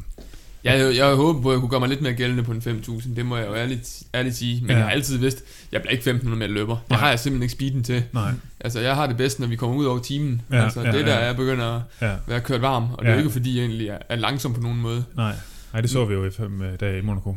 Ja, lige præcis. Men, og, og det er jo fint for, for danske standarder, men internationalt, så, så vil jeg ikke kunne gøre mig gældende på nogen som helst måde. Nej. Så jeg har altid godt vidst, men jeg har også vidst, at hvis man i mine gåsøjne kun kan løbe 14 30 på en femmer, hvis ens mål så er at løbe 15 minutter per 5 km på en maraton på sigt, Ja, så bliver det meget, meget svært. ja, ja. Så jeg har vidst, at jeg, altså, og det er en af de ting, jeg stadig arbejder nu med maraton. Jeg må ikke gå på kompromis. Jeg må ikke blive dårligere på min femmer. Mm. Fordi hvis jeg begynder at give for meget der, jeg, et, så jeg har tabt noget af det træning, jeg engang har lavet. Mm. Og to, så, så bliver det endnu sværere, så skal man endnu tættere på sit max for at holde det på maraton. Ja, ja. Så øh, Så det har også været dejligt sådan, åh, oh, agtigt, kunne jeg forestille mig der efter Monaco. Altså, okay, der er sgu stadigvæk noget... ja, lige øh, præcis. Ja. Ja, det var skide godt. Det var, og det var også derfor, jeg håbede på lidt mere i eller i Düsseldorf. Dresden var det. Ja, ja, ja. Men øh, sådan er det jo. Det, det går lidt op og ned. Ja. Men i forhold til det her med speed, er det sådan den der med, fordi nu snakker vi netop om det her med, at- at du har altså en god afslutning på en halvmarathon, eller, Mm. eller en 10 km. Øh, men er det sådan den der med, at den fart, du har taget med fra banen, er rigtig god på de lange distancer, men at du i virkeligheden måske manglede noget fart for for alvor for eksempel at kunne gøre dig gældende på en 1500 meter? Ja, Ja. det er fuldstændig korrekt opsummeret. Jeg, Ja. jeg har ikke den der, den der rå hurtighed, og, og grunden til, at jeg måske egentlig kan, kan vinde en, en 1500 hjemme er, altså, jeg er sikker på, at hvis du tager, nu har jeg vundet DM 1502 tre gange, hvis du tager top 10 der, så, så vil jeg ikke være blandt de bedste fem på en 200 meter eller en 400 meter. Mm. Altså aldrig i livet. Mm. Men det handler jo også i bund og grund om, hvor, altså, hvor træt og hvor slidt er du, når du kommer ud på sidste omgang, og hvor meget Ja. kan du mobilisere. Du kan godt løbe 48 på en 400, men hvis du kun kan løbe 55 på den sidste omgang, altså, Ja, ja. Ja, så, Så- så nej, men jeg har aldrig været hurtig nok, men jeg har investeret lidt i at sige, okay, altså det kommer mig til fordel senere hen, når der er ting, der skal afgøres, altså Mm. mesterskab og DM-titler. Ja. Og så synes jeg, at femmeren bare har været super fed distance, altså den er, den er tough as nails, altså. Den Ja. er ikke, ikke til at løbe om hjørner med. Nej. Ej, men øh, der, der er sådan en rimelig kontant afregning. Ja, det er der, Ja. og, du, og du når ikke at komme der. Du får ikke, øh, du får ikke lige... Øh, får ikke lige genopfrisket kræfterne halvvejs, altså. Ej, der er ikke godt have nogle kriser. Der er ikke nogen flow-kilometer, så man lige tænke, så nu er jeg måske den første, men ellers så er det det. Ja. Ja. Ja, derfra så er det, går det bare en vej, og det går mere og mere ondt. Ja, det er det. Jeg synes, den første kilometer på en femmer kan jo altid sådan tænke, hold da kæft, det går godt. Ja, ja, Det, det bliver godt i dag. Ja, især hvis man har den der Ja. autolap på sit ur, sådan, ja tak. Fedt, fedt, fedt, Ja. det kan man- nej, Men det var som regel også kun en kilometer, og så er der også lige fire kilometer hjem. Ja. Ja. Så, men, men fordi det, det var egentlig også det, vi sådan snakker om, det der med at netop at gå fra, fra at være mellemdistanceløber til at være langdistanceløber. Har det været sådan, altså tanken om det, har det egentlig været sådan den der med, at det har været en måde at bygge op til der, hvor du er i dag på? At det sådan var den natur, for det er jo noget, ja. Man tit ser, at folk kommer fra den der mellemdistance, og så sådan, når de sådan når op i en lidt højere alder, øh, at så begynder de sådan at, at, at skifte over til den der langdistance. Så, Ja, lige præcis. Altså, der er mange, der laver skiftet fra, fra banen, og så over til først 10 og halv, og så over på maraton senere. ja, Nogle kommer aldrig helt op på maraton, men det, men det er jo den vej, man, man klassisk og typisk vil. ja. Er, som man har set mange eksempler på jo. Rigtig mange, stort Ja. set alle de store stjerner, har jo, Mm. har jo gået den vej der. Ja. Men man ser også mange af de nye afrikanske stjerner, de går jo bare direkte over på landevejen. Problemet er så bare, at de holder ikke så mange år, oftest. Nej, det er det, så Så- kommer de sådan lidt ud af det blå og forsvinder. Det, det er lidt ligesom om, de ikke har fået lagt det øh, fundamentet. Ja, Så, øh, og det er også derfor, det er jo glædeligt at se sådan som Rune løbe en femmer, fordi jeg tror, det kommer til at være med til at styrke ham som, som maratonløber. Ja, så ja. det er jo godt, han har, han har indset det også. ja.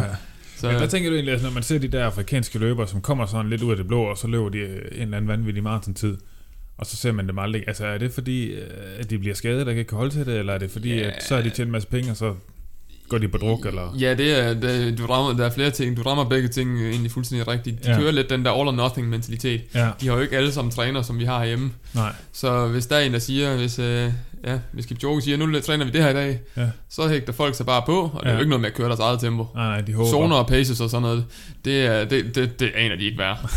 Nej. Men så følger du med, indtil du ikke kan mere. Når du ikke kan mere, så går du håbløst kold, eller så udgår du. Ja, Og det er også derfor, man ser, når en kenianer dør i en frontgruppe til et stort maraton, ja, altså så, så går det fra 3 minutter til 4 minutter per kilometer, hvor Ja. vi andre vi vil dø fra 3.10, og så vil vi ende i 3.30. ja, ja, ja. Så vi holder det lidt mere moderat, til gengæld tør vi heller ikke helt at gå med den der håb på den der ene one-hit wonder day, Nej. som jo virkelig kan ændre deres liv. Ja, ja, jamen, det er Og så er der nogen, der ikke kan styre det, når de først får pengene, altså det er der også Ja. et eksempler på. Så. Ja, okay. Og så bliver, altså, når man laver den der all or nothing træningsmentalitet, så går du bare i stykker, og de har altså ikke nogen kiropraktor dernede. Nej, De har måske lige til næppe en enkelt eller to fyser, ja, og det er sådan cirka det. Deres Ja. ja. Supportapparat dernede, det er ikke eksisterende. nej, okay. Så hver gang man ser en eller to, der sådan kommer frem og gør sig gældende på, på den store scene over nogle år, så, så er der altså råd mange i svinget. øh. Så ligger der 1000 til fart line, og en rød støvsky, der aldrig bliver sådan noget. Ja, oh, ja. Ej, det er også ubarmhjertigt. ja. Ja, Men det er selvfølgelig også, altså, det, det kan også godt være, det den der, og det kan selvfølgelig også være at sætte sig ind i den der motivation, det, det kan være med måske bare at, hvad sige, blive nummer tre til, til New York Marathon og vinde, jeg ved ikke, 20.000 dollars, og så tænke, Ja. det var det. Altså, Ja. nu er familien set for life, øh, og, øh, Ja, man og, skal og, huske, og, og, hvis det så er drivkraften, motivationen for ligesom, så tænker man, "Jamen, så, nu har jeg klaret det. Ja. Ja. Og så ofte mere vil jo heldigvis have mere, så kan man sige, så Ja, ja. fortsætter de jo. Men, Mm. men, jo, men jo, man kan også godt se, hvordan... Øh, altså, det er jo hele motivationsfaktoren for mange. mm. Og øh, ja, man skal tænke på, en, en gennemsnitsløn i Kenya, det er 10 kroner om dagen. Ja. Så øh, hvis, man kan vinde, øh, hvis man kan vinde en, øh, bare 20.000 dollars, det er jo ikke noget, vi kan leve for i Danmark. Nej, Altså, det, det er jo ikke, altså, det er jo ikke engang en årsløn. nej. Hvor i, i Kenya, en, en årsløn vil jo så være cirka 3.500. Ja. Så kan du tænke, hvis du så tjener 120.000, det er jo 40 årsløn. Ej, Det er alligevel også syrt at tænke på, ja. Altså, Ja, fordi her i Danmark så er det sådan, okay, fedt. Øh, øh, 20, du kan ikke engang få en fed bil. nej. altså, det er ikke engang sådan, du kan gøre noget. Altså, det ved jeg faktisk ikke, man kan i Kenya. Og det, og det er jo klart, hvis man, hvis, man i, hvis man i Danmark så, der var, at man kunne vinde øh, 200 millioner på løb, så Ja. kunne det godt være, at der var nogle flere, der tænkte, okay, Ja. det kunne godt være, at jeg skulle udnytte at løbe det her. Det, ja. det kan godt være til tider lidt kedeligt, men øh, Ja. der ligger sgu en potentiel guldgruppe. Ja, ja, Den ja. tager jeg. Ja, Jeg går ud med de forreste. Sats på det i dag, rammer, rammer en god dag. Ja. Ja, så Men jeg tænker også, at nu, øh, nu har vi snakket lidt om, om øh, Niels Kim Hjort, som, som du har haft som træner. Hvor lang tid, øh, altså, ham har du haft i nogle år? ja, jeg, egentlig, jeg havde Jan Gram i Skive i syv år, så var jeg et par år i USA, og så har jeg haft Niels Kim siden 2015, så det må også være seks Ja, år okay. efterhånden. Ja. Ja. Så han var jo primært, øh, han var tidligere nord- nordisk rekordholder på, på 1500, og lidt mere en fart djævel, end jeg er, så Ja. ja. han har også klaret sig rigtig godt på de længere distancer og blevet nummer 13 til VM Cross. ja okay. Og maraton, det lykkedes han aldrig helt med, men han har åbenbart lært det utrolig godt af sin fejl, fordi det, han får mig bragt til start hver gang i, Ja. I, topform, og også øh, både, ja, både fysisk, men også men- mentalt. Han hjemme og kigge i sin egen træningsbøger, lige se, hvad han lavede, og så laver han 180 graders. Ja, det, det, det må cirka være sådan. Jeg tror, han sagde, han sagde at det var, det var, jeg var enige om i Valencia, jeg skulle løbe 65,5 på første halvdel, men så Harne, de fandt ikke lige ud af, hvad de skulle gøre, så vi endte i 64,5. Ja. Mm. Og det var egentlig det, jeg også gerne ville have været ude i, bare for at teste det og se, okay, 209, hvad sker der? Ja, Hvor lang tid holder jeg? ja. Og så jeg kom hjem i 2.11 en halv. Så Ja. ja. altså, jeg gik jo lige et minut eller to ned på anden halvdel, men det er ikke så slemt. Mm. Så sagde Niels Kim, jamen det er hårdt at lægge ud i 64, for jeg har prøvet at lægge ud i 64 og komme hjem i 2.23. så så han, han, han havde lidt respekt der. Den klassiske Ej. anden halvdel i 1.19. Ja, Ja, ja han blev træt. ja. Uh, ja. ja det kan Og så niver den altså lidt. Jeg vil også sige, at sidste uge i Dresden, der var også en svensk løber, der gik fra at løbe 67 på første halvdel, lå sammen med Rune, og så løb han 2.25 i mål. Så Ja. Ja, han blev træt. Ja, han bliver Ja. træt. Men det er jo det er jo den der negative split, det snakker vi faktisk også med Rune om. Den er svær at ramme, altså. Det, Ja, Jeg tror kun, jeg ramte den en gang. ja. Det var, nej, det var ikke i... Ja, og øh, jeg ramte den... Ja, jeg har ramt den to gange. Jeg ramte den i Düsseldorf og i Doha. Ja, Ja. Og så de to sidste løb, der har jeg været på positiv split. Men Sevilla var 10 sekunder positiv split, så det, Ja, ja, det ser det- næsten som en negativ. Det tæller Ja. næsten. Det, tæller- det er så lidt forfald, at... Øh, ja, der må også være en bagatelgrænse, hvor man Ja, det må tænker, Ja, Ja. den tror jeg, vi kalder der. Ja. en Den equal split. At der er nogen, der har lavet det term før. Præcis. Men, Men den, Doha var det vel også mega, altså, øh, altså meget bevidst at gå langsomt ud. Og, og, og det var det, vi, vi så kvindernes løb i Doha. Vi løb først og fremmest løb vi ved midnat. Det er verdens længste dag at stå op kl. 10, og så skulle vente til midnat med at Det løbe. er også helt crazy, mand. Og hvordan man skal spise, og man kan nå at tænke alt for mange tanker. Ja, Og øh, i ren kedsomhed, så gav jeg mig simpelthen til at, til at jogge midt på dagen. ja, Så satte jeg mig ind på løbebåndet, så normalt morgenjogger jeg inden et, et halvmarathon, hvis det er midt på dagen. ja, Så tænkte jeg der kl. 12, 12 timer inden mit løb, nu jogger jeg skulle lige 3 km, bare lige for få Ja. gang i benene. ja, Og folk kiggede på mig, hvad har du gang i? ja. Men altså, Det det kan jo ikke gå helt dvask, men, der, men, men altså jo, der lavede vi roligt fra land, og der var jo, jeg tror, 32 grader, da vi startede, og 30, da vi var i mål. Og jeg havde lavet sådan en fin, 12 om natten. ja, jeg havde lavet sådan en fin singlet, hvor jeg havde klippet to- Ja, bunden af, og jeg havde klippet huller i min singlet, og Klassebillede. ja, så det var crop top fashion Ja, mod det, til mænd. det, det er det. Altså, Er det sådan 90'er 90'er Ja. tri næsten? ja, de, de ville have været imponeret. Ja. Det, altså sådan, det var en af de gode. Ja, Så ej, der var varmt, og, og fugtigheden faldt lige 20% den ene aften, der vi løb. Nå. modsat kvinderne, så jeg tror egentlig, hvis den havde været højere, den fugtighed, så havde mit udgangstempo passet lidt bedre. Ja. Ja, ja, okay.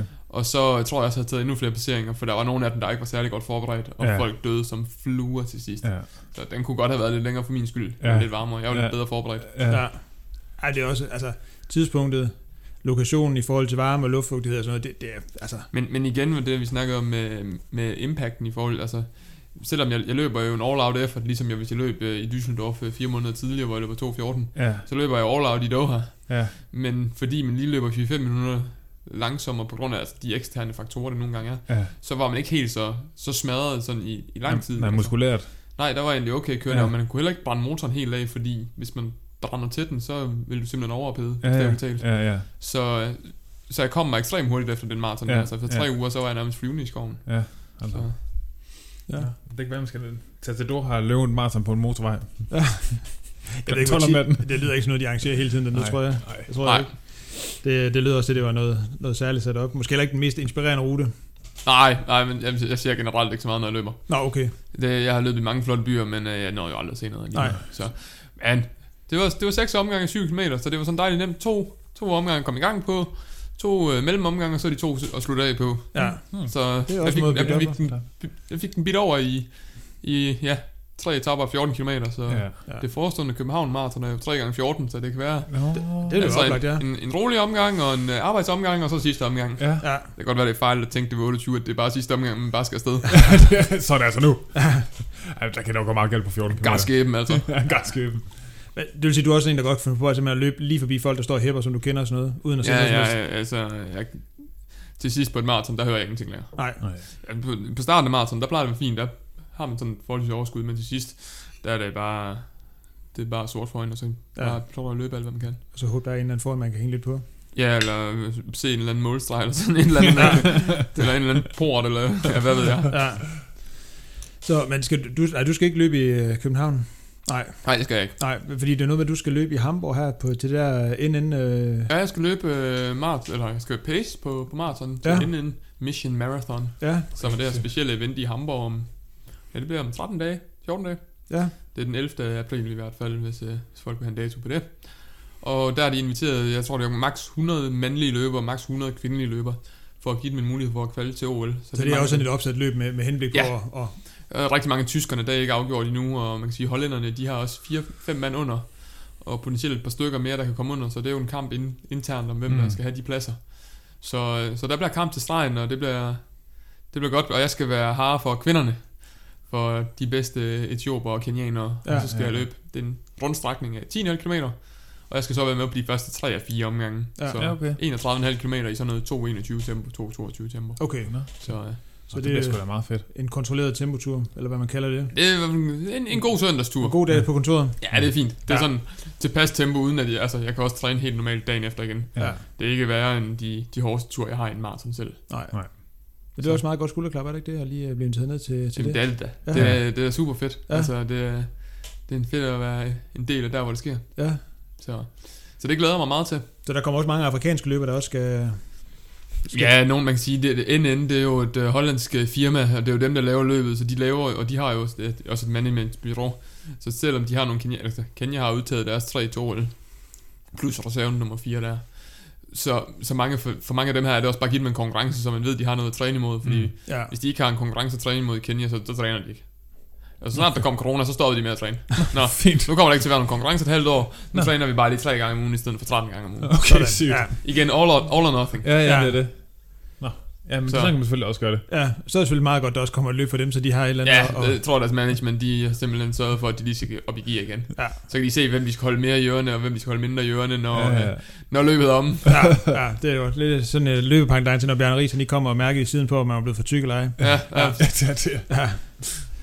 Så, men øh, apropos sådan det her med, nu tænker jeg lidt på det her træning, for at lidt vende tilbage til her mellemdistance til, til langdistance. Noget. Niels Kim, han har også været så med til at så bygge op altså den her, den her træning fra at gå, for at fokusere på 1500-5000 meter til ligesom at køre Ja. primært, for det er også det, vi snakker om, det er jo maraton lige nu, der sådan er det primære fokus. Og, Fuldstændig. Ja, og selvfølgelig kan jeg også høre sådan en ambition om, at gerne vil øh, lave dansk rekord på en halvmarathon og sådan noget, men, men det lyder også, at det bliver sådan lidt et, et, et, hvad kan man sige, et biprodukt af, af maratontræning. Marathon er alfa og omega det vigtigste, jeg laver lige nu, og det Ja. der, altså, der er ikke som sådan, jo, der er et VM halvmarathon, og der er et, der er et EM halvmarathon hver fjerde år, men ellers er marathon ikke, eller halvmarathon ikke en distance, der bliver løbet i O- eller VM sammenhæng, Mm. Nej. sådan til atletik VM og atletik OL, så så det er maraton, det, det handler om, og det er også de store maratons, jeg gerne vil ud og, ud og se, om jeg kan boldre mig i og, og løbe Ja. stærkt i. Ja.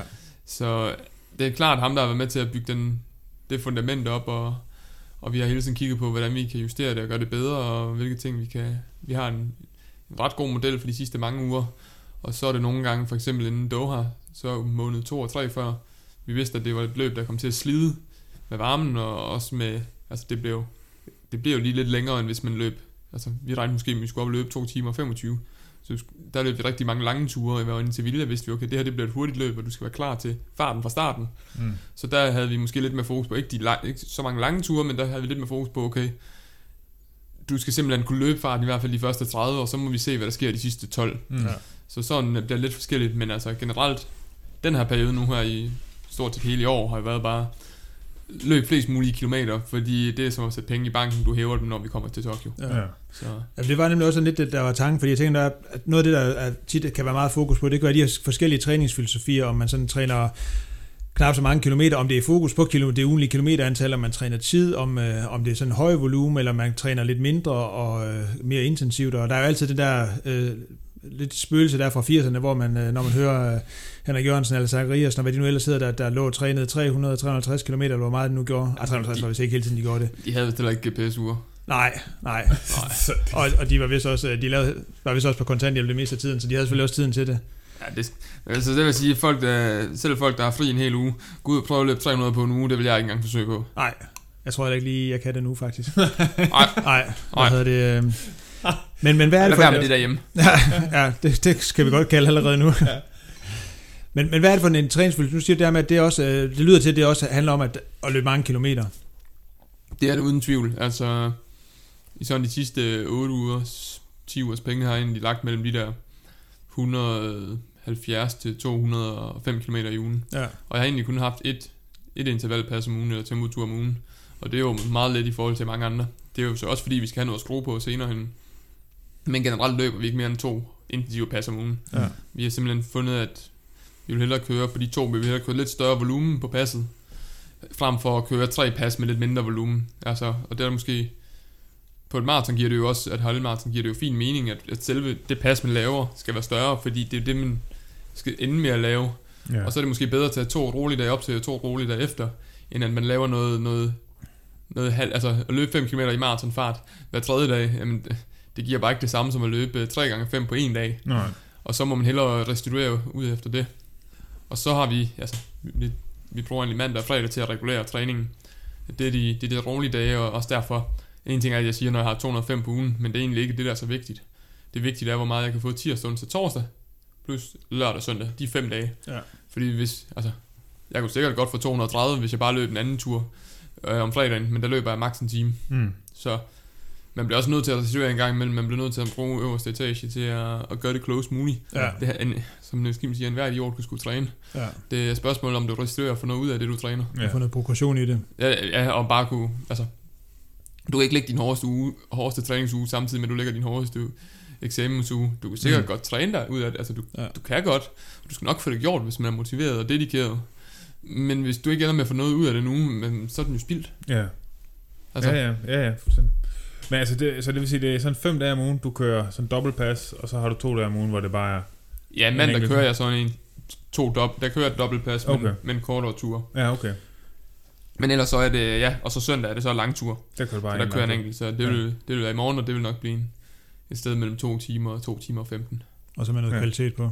Mm, sjældent med kvalitet. Okay, Jeg så det plejer- er bare, det er bare jeg, langt. jeg kører kvalitet onsdag og lørdag oftest for at få nok restitution imellem, så kører jeg ikke kvalitet om søndagen Nej, på okay. turen. Så det er kun en gang imellem, når jeg, når jeg synes, det er træls, at Trone Bæk går, og han skal ud og løbe stærkt om søndagen også, at øh, jeg ikke gider at lade ham gå, at jeg følger med ham. Ja.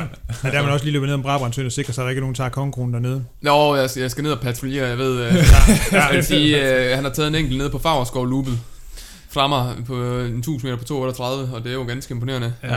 Så jeg, jeg tror, vi skal ned og have gjort noget ved det snart. Ja, det og så øh, Magnus de Vet, den, den tidligere overløber, der er om, omskolet, han lavede simpelthen den grimme på mig, da jeg løb Valencia Marathon, og det var lige op til Valencia, hvor jeg havde taget alle de der kongekroner dernede.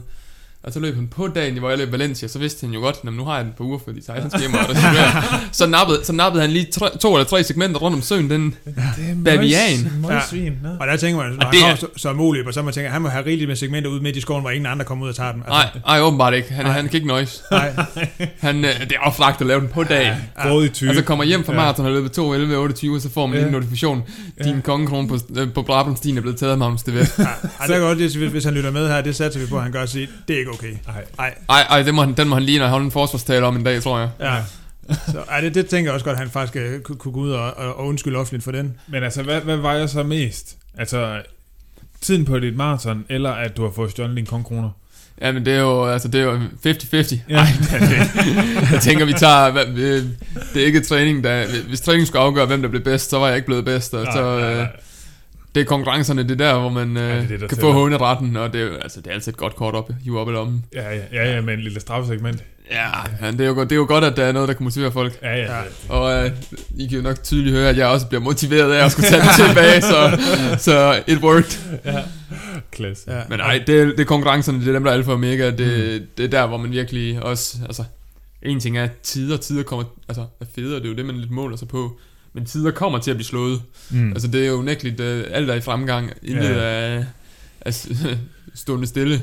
Selvom det kunne godt have lignet sådan for 80'er-typerne, de har i hvert fald skilt os meget ud. ja. Men uh, vi, er, vi er i gang, vi Ja, er i gang, ja, vi skal nok okay. få udryddet uh, det meste. Men altså for eksempel en, en 31. plads ved, ved VM, eller en, en sejr til DM 10 til Royal Run. Altså, de der placeringer, dem er der aldrig nogen, der kan tage en fra, fordi de var ikke med i løb. Altså, Nej. de kom, det løb kommer ikke til at afspille sig igen. Nej, nej, det er det. Så det, og det er det samme med mesterskaber. Altså at vinde et DM, altså, det er sådan, at man husker, man husker ikke lige så meget på, hvad tiden blev. Nej, nej, nej. Så.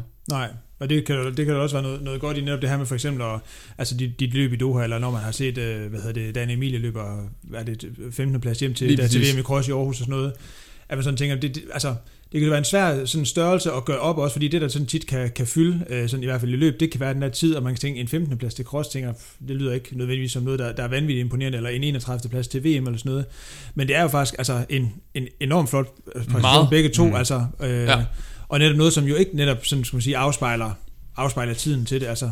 Nej, og det er Øh, egentlig sjovt, hvorfor det er blevet sådan i løb. Altså løb er jo meget tidsbaseret, og, og man kan sige, i cykling er det lige modsat. Der er jo ingen, der aner, hvor, altså, der er ingen, der aner, hvad, hvor hurtigt de cyklede, men man går ind og nørder lidt nat. Lidt nat. Lidt vat måske, Ja, ja, det hvis så. man er nørdet. Ja. Men, men der er ikke, altså det er jo placeringerne, man tænker på der, så... Er der ikke nogen, der her næste søndag og siger, at uh, Mads Petersen han kørte uh, Flandern rundt på, på 6 timer og 50 minutter? Altså, Ingen aner om så man jo snakket om, hvad placering han fik. Altså. Så måske at man skal lave nogle flere af de der marathons, altså, hvor man kan, hvor man kan kvalde til de større mesterskaber, som siger, okay, top 10 her kvalificerer sig. Ja. Eller ja, de fem bedste fra Europa i det her løb i Europa, altså sådan Ja. Københavns øh, maraton, jamen, de fem bedste europæere, de, de kan kvalde på en landekoefficient, eller sådan et ja. eller andet. Ja, ja. Så man fik nogle, nogle interne opgør også lige så meget som, altså det var det, det fede ved at løbe Düsseldorf maraton, mit andet maraton. Ja, Der lå jeg med i frontgruppen, øh, indtil der manglede to kilometer. ja. Det var mega fedt at være en del af der, hvor Ja. altså, bilen kører med ja, ja, ja. estimated uh, finish time, og, Ja, og det var sådan, folk kunne se, okay, det er de første, der kommer nu, og nu sker Ja. der noget. Ja. Og det der med, altså, jeg lå på en fjerdeplads, der der manglede en kilometer, og så tænkte jeg, ej, jeg ved aldrig, hvornår jeg kommer på en, et, et podie igen ja, til et maraton. Nu giver du den lige alt, hvad den kan trække, og så skal du lige forbi ham, Roseren foran dig. ja. Og øh, ja, det er enormt fedt at være med og konkurrere på, om sejren og om podiepladserne. Ja. Men er det også sådan lidt det, altså det her med sådan at snakke placeringer, er det også sådan lidt det, der bliver målet til, til OL? Fordi jeg tænker, det er også sådan noget af det, vi, vi jo ikke kan undgå at komme til at snakke om, fordi om hvad, halvt år? Ah, fem måneder godt og vel. Ja. Fire, Fire måneder. Fem, fem. Vi, Ej, vi det- holder det på fem. Vi holder det på fire og en halv. Ja, ja, det er slut juli, det starter. Jeg ved ikke engang, hvornår maratonløbet er. Og det, det sidste dagen oppe i Sapporo, det er 8. august. Ja, klokken 7 lokal tid, så det bliver jo sådan nok et eller andet... Ja, Altså, den, den syv. 7. herhjemme klokken meget sent. Ja, okay. ja, Er det fredagslæg måske, efter, Oh, efter X-Factor? Efter Klasse. ja. Men, Og jeg håber, det ikke falder sammen med X-Factor, men så må man Men det gør det ikke. Det, det bliver sådan noget, der er 9 timers forskel, tror jeg. Så det, Ja, så må jeg lige gå glip af det første maratonløb, hvis der er X-Factor. ja, men klokken 10 er, det, er X-Factor ikke færdig der? Ja, det tror jeg. Det må være klokken 10 den Jo, 7. det er rigtigt, ja. Det passer perfekt. Men altså, hvad... Øh, altså, det bliver vel også ret varmt? Det Ja, ikke men de har flyttet det fra Tokyo. Tokyo er varm. Ja. Men de har flyttet det 800 km nordpå på, til Sapporo. det? Nå, okay, Der hvor der har været vinter også en gang. Ja. Og der hvor de også laver Sapporo øl. Ja, okay. Og der skulle øh, sidste års vejrudsigt, den sagde 20 grader. 18 Ja, til okay. 20 grader, og vi løber klokken 7 om morgenen Ja, i Odori Ja. Park hedder den, hvor Ja. vi løber en omgang af 20 km, og så to omgange af 10, og så en lille omgang af 2,1, ja, okay. 9, 5. Ja. Ja. ja, for jeg ved da i hvert fald, at øh, deres, øh, det olympiske triathlon, de har snakket meget om, hvor varmt det bliver. Ja. Men det må så også være tættere på Tokyo, eller? Det, må, det tror jeg, det er. Ja. Men det er, jo, det er jo sjældent, de løber en fuld distance, kan man sige. Nå, ja, ja. Ja. Nej, fordi det her, det er jo olympisk. Jeg tror, det er nu nok. Men- de Så er der løber nok. de faktisk Ja, det de tror jeg det løber 10 Okay, km der. Nå, jamen, det er noget nyt så åbenbart. Ja, de er vel også ude i næsten to timer, lige under. Ja, Ja, ja, Ja. 50 eller sådan noget. Ja. Så, så vi må hellere anerkende, at de faktisk også laver noget. Det er faktisk, ja. Okay, lad os gøre det. Lad os gøre det i dagens Ja. anledning for at Ja. holde den gode stemning. Vi kan lige Ja. altså, lytte til det, så kan vi klippe det ud, hvis det er, at det Ja. er, vi fortryder. Ja, det er mig, der klipper, så det kommer ikke til at ske. Men er det også sådan, i forhold til det her løb øh, i, i, i Japan, i Sapporo, at du sådan tænker placeringer i forhold til nogle af de løber, du sådan øh, internationalt øh, europæiske sammenligner dig med? Ja, men, øh, men det er jo svært at sige med, med tiderne derude, og hvordan der vil ledes. Altså, det kan sagtens være, at det bliver gode tider, især hvis vejret retter sig. Hvis det nu lige en lidt en Ja. kold dag, så kunne det ende med at blive helt perfekt. Mm. Men det er ikke det, vi går op i. Vi går op Nej. i, hvor, hvor langt kan jeg komme frem i det her felt, hvor... Altså, for eksempel i Doha var min seedning nummer 62, og jeg blev nummer 31. Ja, Så der cuttede jeg lige halvdelen af, af seedningen. ja. Og nu ligger, jeg tror, jeg ligger nummer 80 ud af 100 lige nu. Så altså... Så det er jo at kigge fremad og se, hvor mange placeringer man kan hente. Og, altså, jeg vil gerne i nærheden af... OL bliver nok noget stærkere besat end, end VM i Doha, men måske oppe i nærheden af den samme placering. Jeg er jo også blevet bedre. Og, ja. og jeg tror virkelig, man kan vinde meget på at løbe et klogt løb og være meget, meget forberedt på det her. Ja. Hvordan er det så? Jeg tænker, når nu man tager det ud, nu er jo to danskere, der skal afsted indtil videre. Ja. Er det sådan, man tænker, vi skal ud og arbejde sammen, eller tænker man sådan inderst inde, det kunne være fedt lige at slå Abdi. Ja, men det kan jo altid, det er altid fedt ja. at slå Abdi. Ja, Jeg tror også, Abdi, jeg synes, det er lige så fedt at slå mig altid. Så altså, jeg, jeg tror ikke, det er ikke sådan noget med, at vi kommer til at ligge og lure pas på hinanden Nej. igen. Mm. Og, og det er det, der nogle gange måske er sket i internationale løb. Jamen, hvem er blevet bedste dansker til, hvis det er det, man går op i herhjemmefra? Ja, ja. Hvem er blevet bedste dansker til EM Cross? ja. I stedet for at finde ud af, okay, vi havde faktisk, det kan godt være, Ole blev bedste dansker, men vi havde faktisk to mænd i top 25, det er aldrig sket før. Altså, Ja, ja. ja. Det er lige, hvordan man fortæller historien. ja. Og det er ikke sådan, at selvfølgelig vil jeg gerne slå Abdi, men hvis jeg løber mit, det bedste løb, jeg kan, og han løber et løb, der er bedre, ja. så er jeg ekstremt glad på hans vegne. Ja, Altså, ja. Jeg synes jo bare fedt, hvis vi begge to kunne gøre det godt. ja. Men selvfølgelig er det da motiverende at tænke, ah, ham der, ham har altså, fordi man ved, hvad man er, og man har løbet så mange gange med ham, og ja. han ved, han kan slå mig, jeg ved, jeg kan slå ham. Ja, ja. Så jeg tror, jeg tror, vi kan presse hinanden til det yderste. Ja, altså, ja, ja. Jeg tror, vi kan få noget godt ud af hinanden. ja. Jeg tror ikke, der bliver nogen samarbejdsaftale, altså der, der skal, vi finder nogle andre, der kan, der kan slæbe os rundt. ja. Så, Men der er jo øh, også meget sådan i de der sådan store mesterskaber, altså hvor der tit kan gå sådan lidt taktik i den. Kan der ikke det? Altså, så, jo, det kan der godt. Altså, Så- især hvis der er varmere. Ja, Så også derfor, jeg havde, jeg havde håbet på Tokyo. Altså, ja. jeg kunne godt tage den midnatsmarathon i Tokyos gadebelysning, for, for at lige sige det her. Det kunne være sindssygt. Øh, Det kunne være ret cool. det kunne være ret nice. Ja. Altså, også, så, men altså, de er simpelthen for bange for, at, at folk kollapser, ligesom de gjorde i Doha. Men altså, ja. folk må jo bare, altså, folk må jo bare lade være med at gå ud. Altså, det er heller ikke fordi, at hvis der er pisset regn ned af Mont Ventoux, og så tænker man, "Nå, men så kører jeg bare 80, som jeg plejer ned her. og det er jo lidt det, folk ikke fatter, når der er Ja. 30 grader. Jamen, Ja. så ligger vi bare ud i det, vi plejer. Ja. Jamen, så er det jo klart, du går stjernekold. Ja. ja. Og især hvis du så ikke har trænet på det. Ja, ja. Så jeg havde gerne set et, sådan et rigtig varmt maraton derinde, fordi Ja. ja. jeg ved, hvordan jeg skal forberede mig. Jeg tror, Ja. jeg kan, det kunne virkelig, jeg kunne hive det ud til min fordel. Ja, Ja. ja. Så, men altså, det bliver som det bliver, og jeg tror, jeg tror det bliver rigtig, rigtig godt for Abdi. Jeg, Ja. ja. den, den ro, vi har fået til at forberede os, den, øh, den må vi jo vise, at uh, berettiget. At der kom til, den til, et, til et godt løb derovre. Ja, og det tror jeg bestemt, vi kan. Ja. Er, bliver noget med, at I tager det over før, eller hvad er mulighederne for det også? Ja, jeg? vi har jo lige fået at vide den her uge, og tingene ændrer sig jo med nærmest for hver uge, at, øh, at vi bliver som sådan en gang slagtekvæl, og ikke engang får lov at komme ind til Tokyo, men bliver sendt direkte til Sapporo. Ingen udenlandske tilskuere heller Ingen udenlandske tilskuere, vi kommer ikke ind til nogen åbninger til afslutningsceremoni, og vi får lov at løbe os maraton og bliver sendt hjem igen. Så vi får ikke helt den der OL-stemning. Nå, det er også. Det gør det jo i 2024. Los Angeles. Det, og det er jo en af grundene til, Ja. at... Øh, Er det er det så Paris? Paris? Det Paris, ja, det er rigtigt. Det er Paris. først Los Angeles. Ja. det er også et fedt sted. Så kan vi tage LA i 28, hvis det Ja. skulle være... Hvis, ja. men altså, det, lad os tage en ting ad gangen, og Ja. det holde fokus på i år. Og så, men, men det er helt klart, Paris er jo også... Altså, må være, være næste mål. ja. Sådan. Ja, for det, det bliver nogle, nogle, nogle særlige forhold til det. er Også, Det at man gør tænker, om, om muligheden er for at kunne komme derover, også om, om behovet vil være for, det ved jeg, Abdi, da han løb øh, og kvalificerede sig der i, i Japan i, hvad er det? Det er snart Ja, i to- Fukuoka, det er sl- december 19. Ja, øh, at han havde været derovre en, øh, både op til og, hvad hedder det, Ja. og, også om det var noget, I sådan havde tænkt. Og, og, Ja, jeg tror, vi tager det over. Altså, der er jo noget tidsforskel, vi skal, vi skal indstille os på. Så Ja. jeg tror, det bliver sådan, at det officielle hotel i Sapporo åbner 9 dage inden, 8 eller 9 dage inden. Så jeg tænker, det, det er måske et meget passende tidspunkt at tage Ja. det over på. Ja, Ja, det Så, er men, altså, vi har jo egentlig snakket om, hvis vi skulle have været i Tokyo og åbningsceremonien, og så har vi lige brugt, jeg havde brugt et par dage, to-tre dage i Tokyo, for lige at få stemningen og lige få ja. Den der wow aha oplevelse. ja, ja, ja. Og så vil jeg tage til Sapporo med 14 dage igen, ja. og kunne lave et par træninger. Nu bliver det så nok egentlig bare blive lidt herhjemme, og så tage afsted 9 dage ja. Ja, ja. Så. Man kan også synes ikke der er noget at lave, kunne jeg forestille mig, at man også kunne få rigtig meget tid til at sidde og kunne nå over at tænke. Ja, men det kunne jeg også. lortet, Det, altså. det, det, brugte jeg også en uge på i dag her. Ja, At sidde på et værelse, du kunne ikke bevæge dig udenfor, for der var 40 grader. Altså, ja. Hold da. op. Men altså, og der var jo, ja, der havde vi også, altså folk er jo koncentreret på den opgave, de skal ind til, så der blev jo ikke det store spas og ballade. Jeg kan sige, et heldigt uheldigt år var, at øh, øh, Julie og min søster, de havde booket sig ind på samme hotel, som vi gjorde, og de havde booket før, øh, altså der kvalificerede mig, men før vi vidste, hvilket hotel vi skulle bo på, Ja, så i okay. det mindste havde dem lidt i nærheden til Ja, at okay, kunne lave okay. noget. ja. Men nej, og det var måske fordelen, altså Abdi, jeg kan bruge hinanden ugen op til, for ikke at gå helt cooler i den. Ja, At vi kan spille noget 500 og øh, fortælle hinanden jokes om dengang, vi var 23 EM og, ja, og hvad ved jeg. ja. Ja, for der bliver jo ikke der bliver nødvendigvis mulighed for netop at kunne få familie, hvad hedder det, De, der, pårørende, de kommer kærester ikke til sådan at noget. komme over. Nej. Det er desværre. Nej. Altså, det, Det er, bliver sat mig en punkteret oplevelse, ikke? Altså i forhold til, da man sådan, og da du sådan først begynder at tænke OL i Tokyo. der var der jo ingen far på færre. Nej, det er det, altså, og så er det sådan, okay, så er det nu udskudt et år, det er så, hvad det er.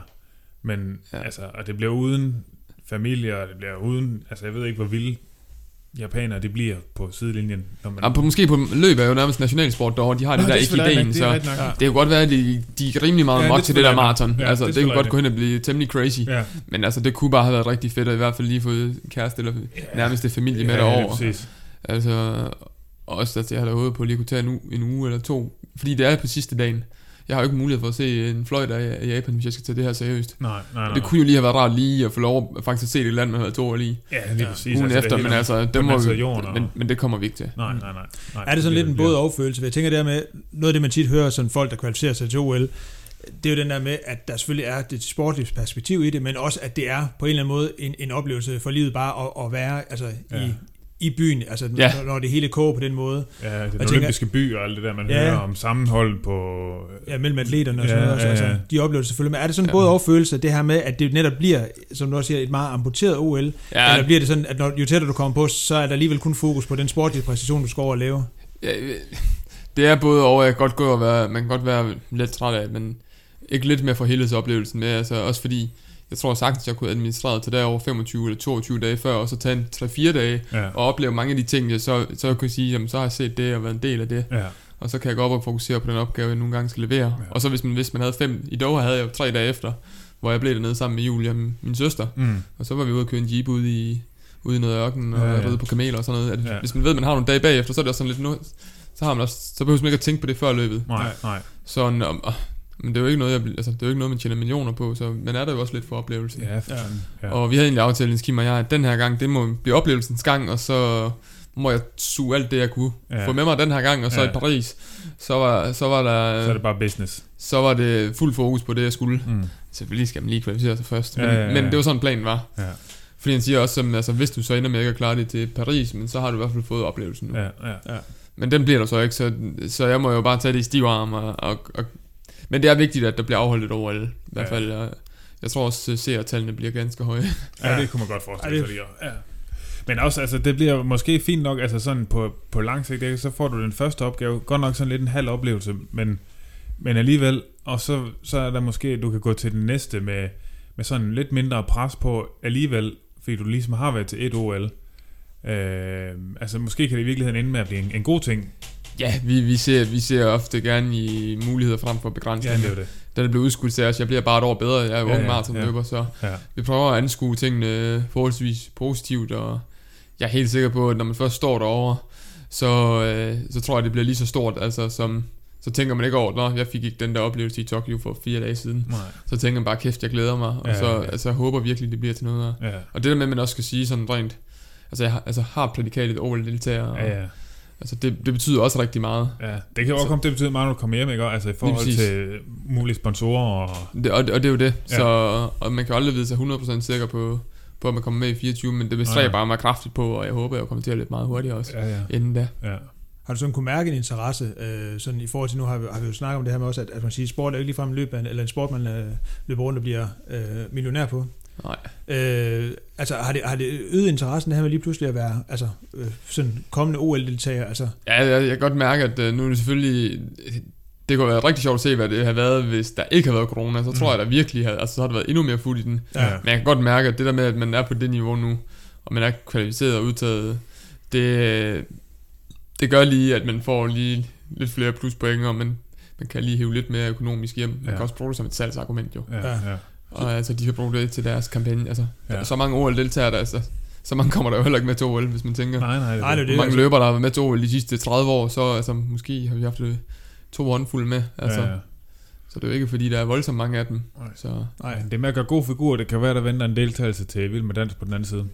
ja, og apropos vild med dans, så jeg ved ikke, øh, Julie og, og svigermor, de har simpelthen sagt, at hvis jeg får et tilbud, så, så har jeg bare tak ja. Har du... Jeg har faktisk ikke noget valg. Ej, okay. Ej, jamen, det kan faktisk være, det vil få mig til at se Vild med Dans.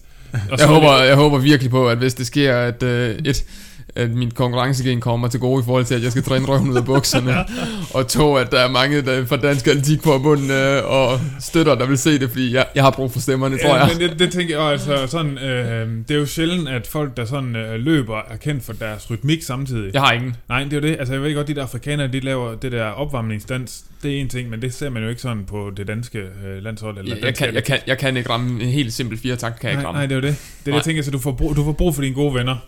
Ja, ja, der, ja, altså, det er lidt ærgerligt, det er live, fordi så kan man ikke bruge sådan noget som Photoshop og redigering. Og, Men det kan være, at vi kan lave en aftale nu, at, hvis, hvis du får et tilbud, at du så simpelthen øh, breaker din deltagelse i sidemarkedet. ja, det er ja, det, kan, det, Ja, kan vi, det vil kan gerne godt være, vi skal lave... Øh, Ja. ja. Og vi vil også gerne lave sådan en følgende, sådan en, hvor vi følger dig undervejs. Så du Meget Sådan lave en Facebook-side, side Marker Vild med Dans, Ja. support crew, et eller andet. det, det, det fik jeg, altså Allan Simonsen kom ekstremt langt. Øh, Ja, men det var, Ja. det var fantastisk. Ja. Ja, Rolf kom også ret langt, gjorde han ikke det? Og jo, Ja. ja. men altså. Jeg er ikke helt i deres det- liga nu, synes jeg. Men altså, Ej, men det, Nej, det kommer. altså Ja. måske på kajtet mærkelig åndssvagt dans, det- det, det, jo, så kan det godt være, at jeg kan vende mig derop.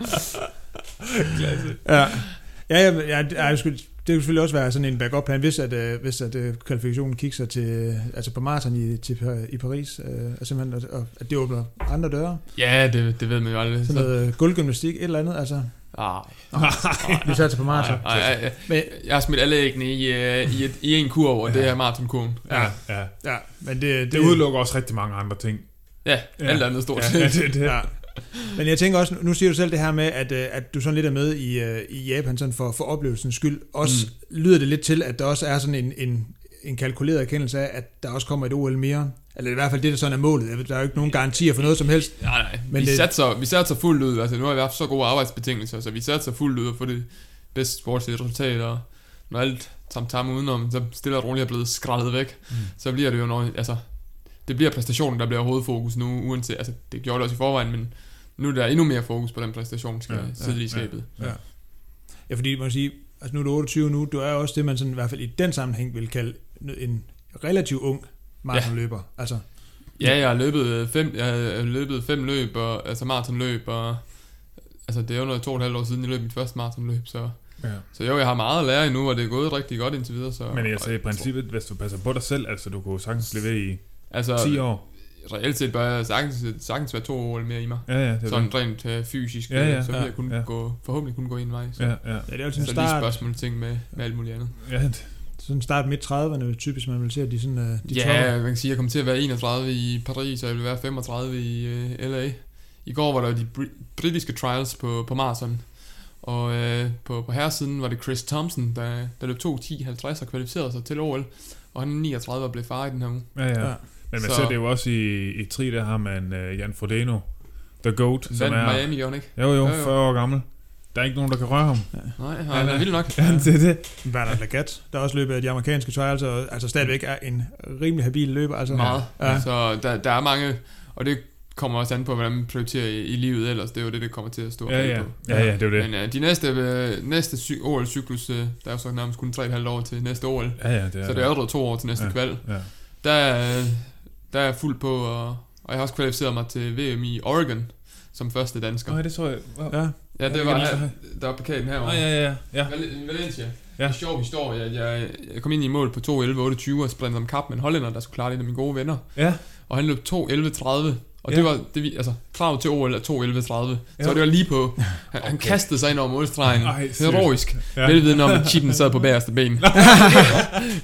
det er ikke smart. Ej, det er faktisk mega dumt. Men han kom med. Ja. Men, øh, ja, men han er så nummer 4, fordi Holland har tre andre, der løber hurtigere. Så han Nå. skal ud i den her Hamburg Marathon og, og give den noget, noget spade for at komme med. Ja, okay. Så det, det er spændende, men den sjove historie var så, det var den eneste grund til, at jeg spurgte de sidste 500 meter, for jeg tænkte, jeg kunne hjælpe ham lidt. Ellers havde jeg nok løbet 2.11.35. Ja, okay. Så to uger senere, så kom det frem, at VM-kraven øh, til Oregon i Ja. USA, de var 2.11,5. Og man kunne altså starte og klare den fra. Klasse. Det her, det var blevet meldt ud 20. december. Og kravet, det åbnede 1. december. Ja. Og det, Valencia var 6. december. Så på bagkant, Hold to uger kæft. senere fandt jeg ud af, at jeg havde kvalet til VM. Ej, hvor Perfekt. fedt, mand. Så, Okay. okay. så, så den har jeg, altså, den, den bliver også ekstremt fed. Og så er der EM i næste år også i München. Ja. Og VM og EM, de ligger vist inden for 5-6 uger, så det kunne godt gå ind og blive en nasty double. Åh, ja. Men det giver vel også sådan et arbejdsro, det der med på en eller anden måde at vide allerede nu, at du er kvalificeret. På samme måde, som du også kvalificeret dig rimelig tidligt til- OL, altså. Øh, Ja, ikke ja, okay. Ja, jeg vil sige, øh, når man står i februar måned, og man ved, det lukker tre måneder senere, og man har et skud i Ja, det bøssen. er rigtigt. Ja, det er rigtigt. Det var først i, det var februar. jeg Det er rigtigt, øh, ja. Ja, og det var Ja. faktisk ikke specielt øh, tidligt så. Det endte jo Nej, med at blive ja, det det- første OL i år. Nej, det er rigtigt. Det var fordi, jeg sad og tænkte, men øh, det var, det Ja, var ja. Valencia, du løb der i december. Det er Ja, rigtigt. ja, det var OL-kravet ville lukke øh, 1. maj 20, øh, 2020, Ja. og jeg løb i slut februar 2020, så ja. ja. der var ikke mange skud i bøssen. Nej, der var jo Ja, der rigtig- var jeg faktisk, jeg havde ikke flere planlagt. Nej, nej, og det er jo heller ikke realistisk sådan at tro på, at man lige kunne have hævet et mere op af, af hatten. Nej, så skulle det være, fordi man var blevet skadet eller fået det dårligt, og så udgået ved, i Ja. ja. tids nok til, at man ikke har brændt øh, alle tændstikkerne af endnu. Ja. Men altså, det gør jo også, at, øh, at jeg, jeg håber lidt på, at øh, der måske bliver et Boston eller New York Marathon i efteråret. Og ja, det gør der Ja. nok, men om det bliver på den rigtige rute, det håber jeg. Og de er jo ikke kendt for, hvor hurtige øh, ruter, men det er, hvor man skal ud og konkurrere. Og det er jo så sådan noget, jeg kan, Ja.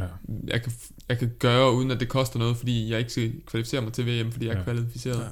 Så, Ja, ja, så det er i hvert fald planen for måske oktober-november. Så. Og måske Så er der også- råd til at tage lidt flere chancer, og altså, Ja, se Ja. hvad der sker. Altså, Ja, ja, Der, der er det igen placering og ikke tiden. Ja. Ja. De andre marathons har været det. Man kan sige, Doha var jo placering, og mit første Ja. ja. maraton i Odense var også placering. ja, ja, Men de andre tre har jo været på tid. ja, ja. Det har jo været benhård... Øh, altså, det er den store regnemaskine, der har været fremme for Ja, ja, ja. ja. at finde ud af, hvad skal vi lægge ud i, og hvad skal vi runde i, og Mm. hvor, hvor mange sekunder kan vi spille her og der. Og, ja, ja, ja.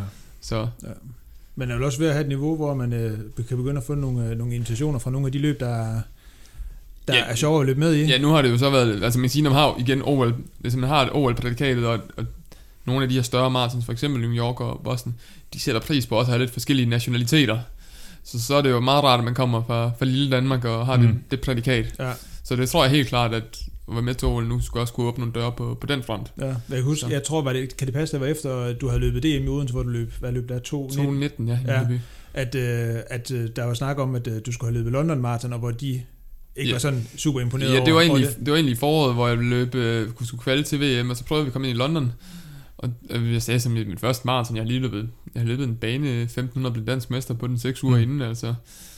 Ah, du kan komme igen, når du har løbet 2.15. så løb jeg jo så 2.14 i Düsseldorf og tænkte, okay, jeg, jeg tager London i 2020 for at Ja. kvalificere mig til OL. Ah, du kan komme igen, når du løber 2.12. så så gik jeg til Sevilla og løb 2.10, så nu siger de vel sikkert 2.10, når jeg spørger næste gang. det kan de nok. Ja, 208 eller et eller andet. Ja, Ja, det- ja. Ja, de har, det har de, ikke, de har ikke været... øh, De har ikke været gode ved mig endnu, Nej. men øh, det kan være, det kommer. Ja. ja.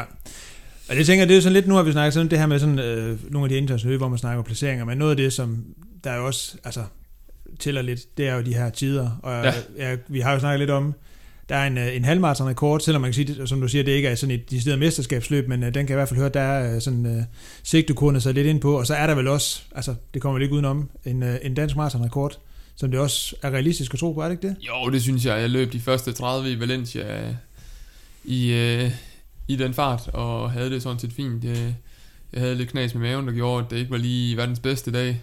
Og så var der lidt modvind, og når man så skyder krudtet af lidt for tidligt ved at have lidt maveproblemer, har lidt svært ved at drikke det væske, der nogle gange skal ind, så bliver et maraton bare lidt et pro- problematisk Ja. emne, eller et løb Mm. til sidst. Og jeg får jeg hævet mig hederligt hjem, så altså... Jeg, jeg tror det, ikke- det jeg tror også Abdi er også i stand til at kunne gøre det, så det, det bliver nok nærmere en kamp om hvem af os to, der kommer længst ned. Ah, Ja. det er fedt. Så det håber jeg da i hvert fald. Altså, jeg tror på, at... Øh, men jeg har fået mundkur på af uh, Niels Kim. Øh, jeg må simpelthen ikke snakke om dansk rekord, fordi han mener, at det kan blive en begrænsning for mig. Ah. At det, at jeg, at, at det i går så bare er nok at løbe under 209 før. Okay, på Ja. den måde. Han siger, hvad nu hvis du ligger til 208 før? Ja, Sætter du så farten ned, eller hvad gør du? ja. Nej, det gør jeg nok ikke. Nej. Så, så vi må ikke snakke for meget om de der rekorder, selvom øh, man kan sige, selvom det, det fylder jo et eller andet. Men Ja, jeg tror bare, jeg skal ud og levere bedst muligt løb, og så vurdere fra gang til gang, hvad der er muligt, og så, Ja. ja. så sker det, når det sker. Og, øh, ja, jeg har ikke løbet noget maraton med sigte på at skulle, skulle løbe dansk rekord endnu. nej. Nej.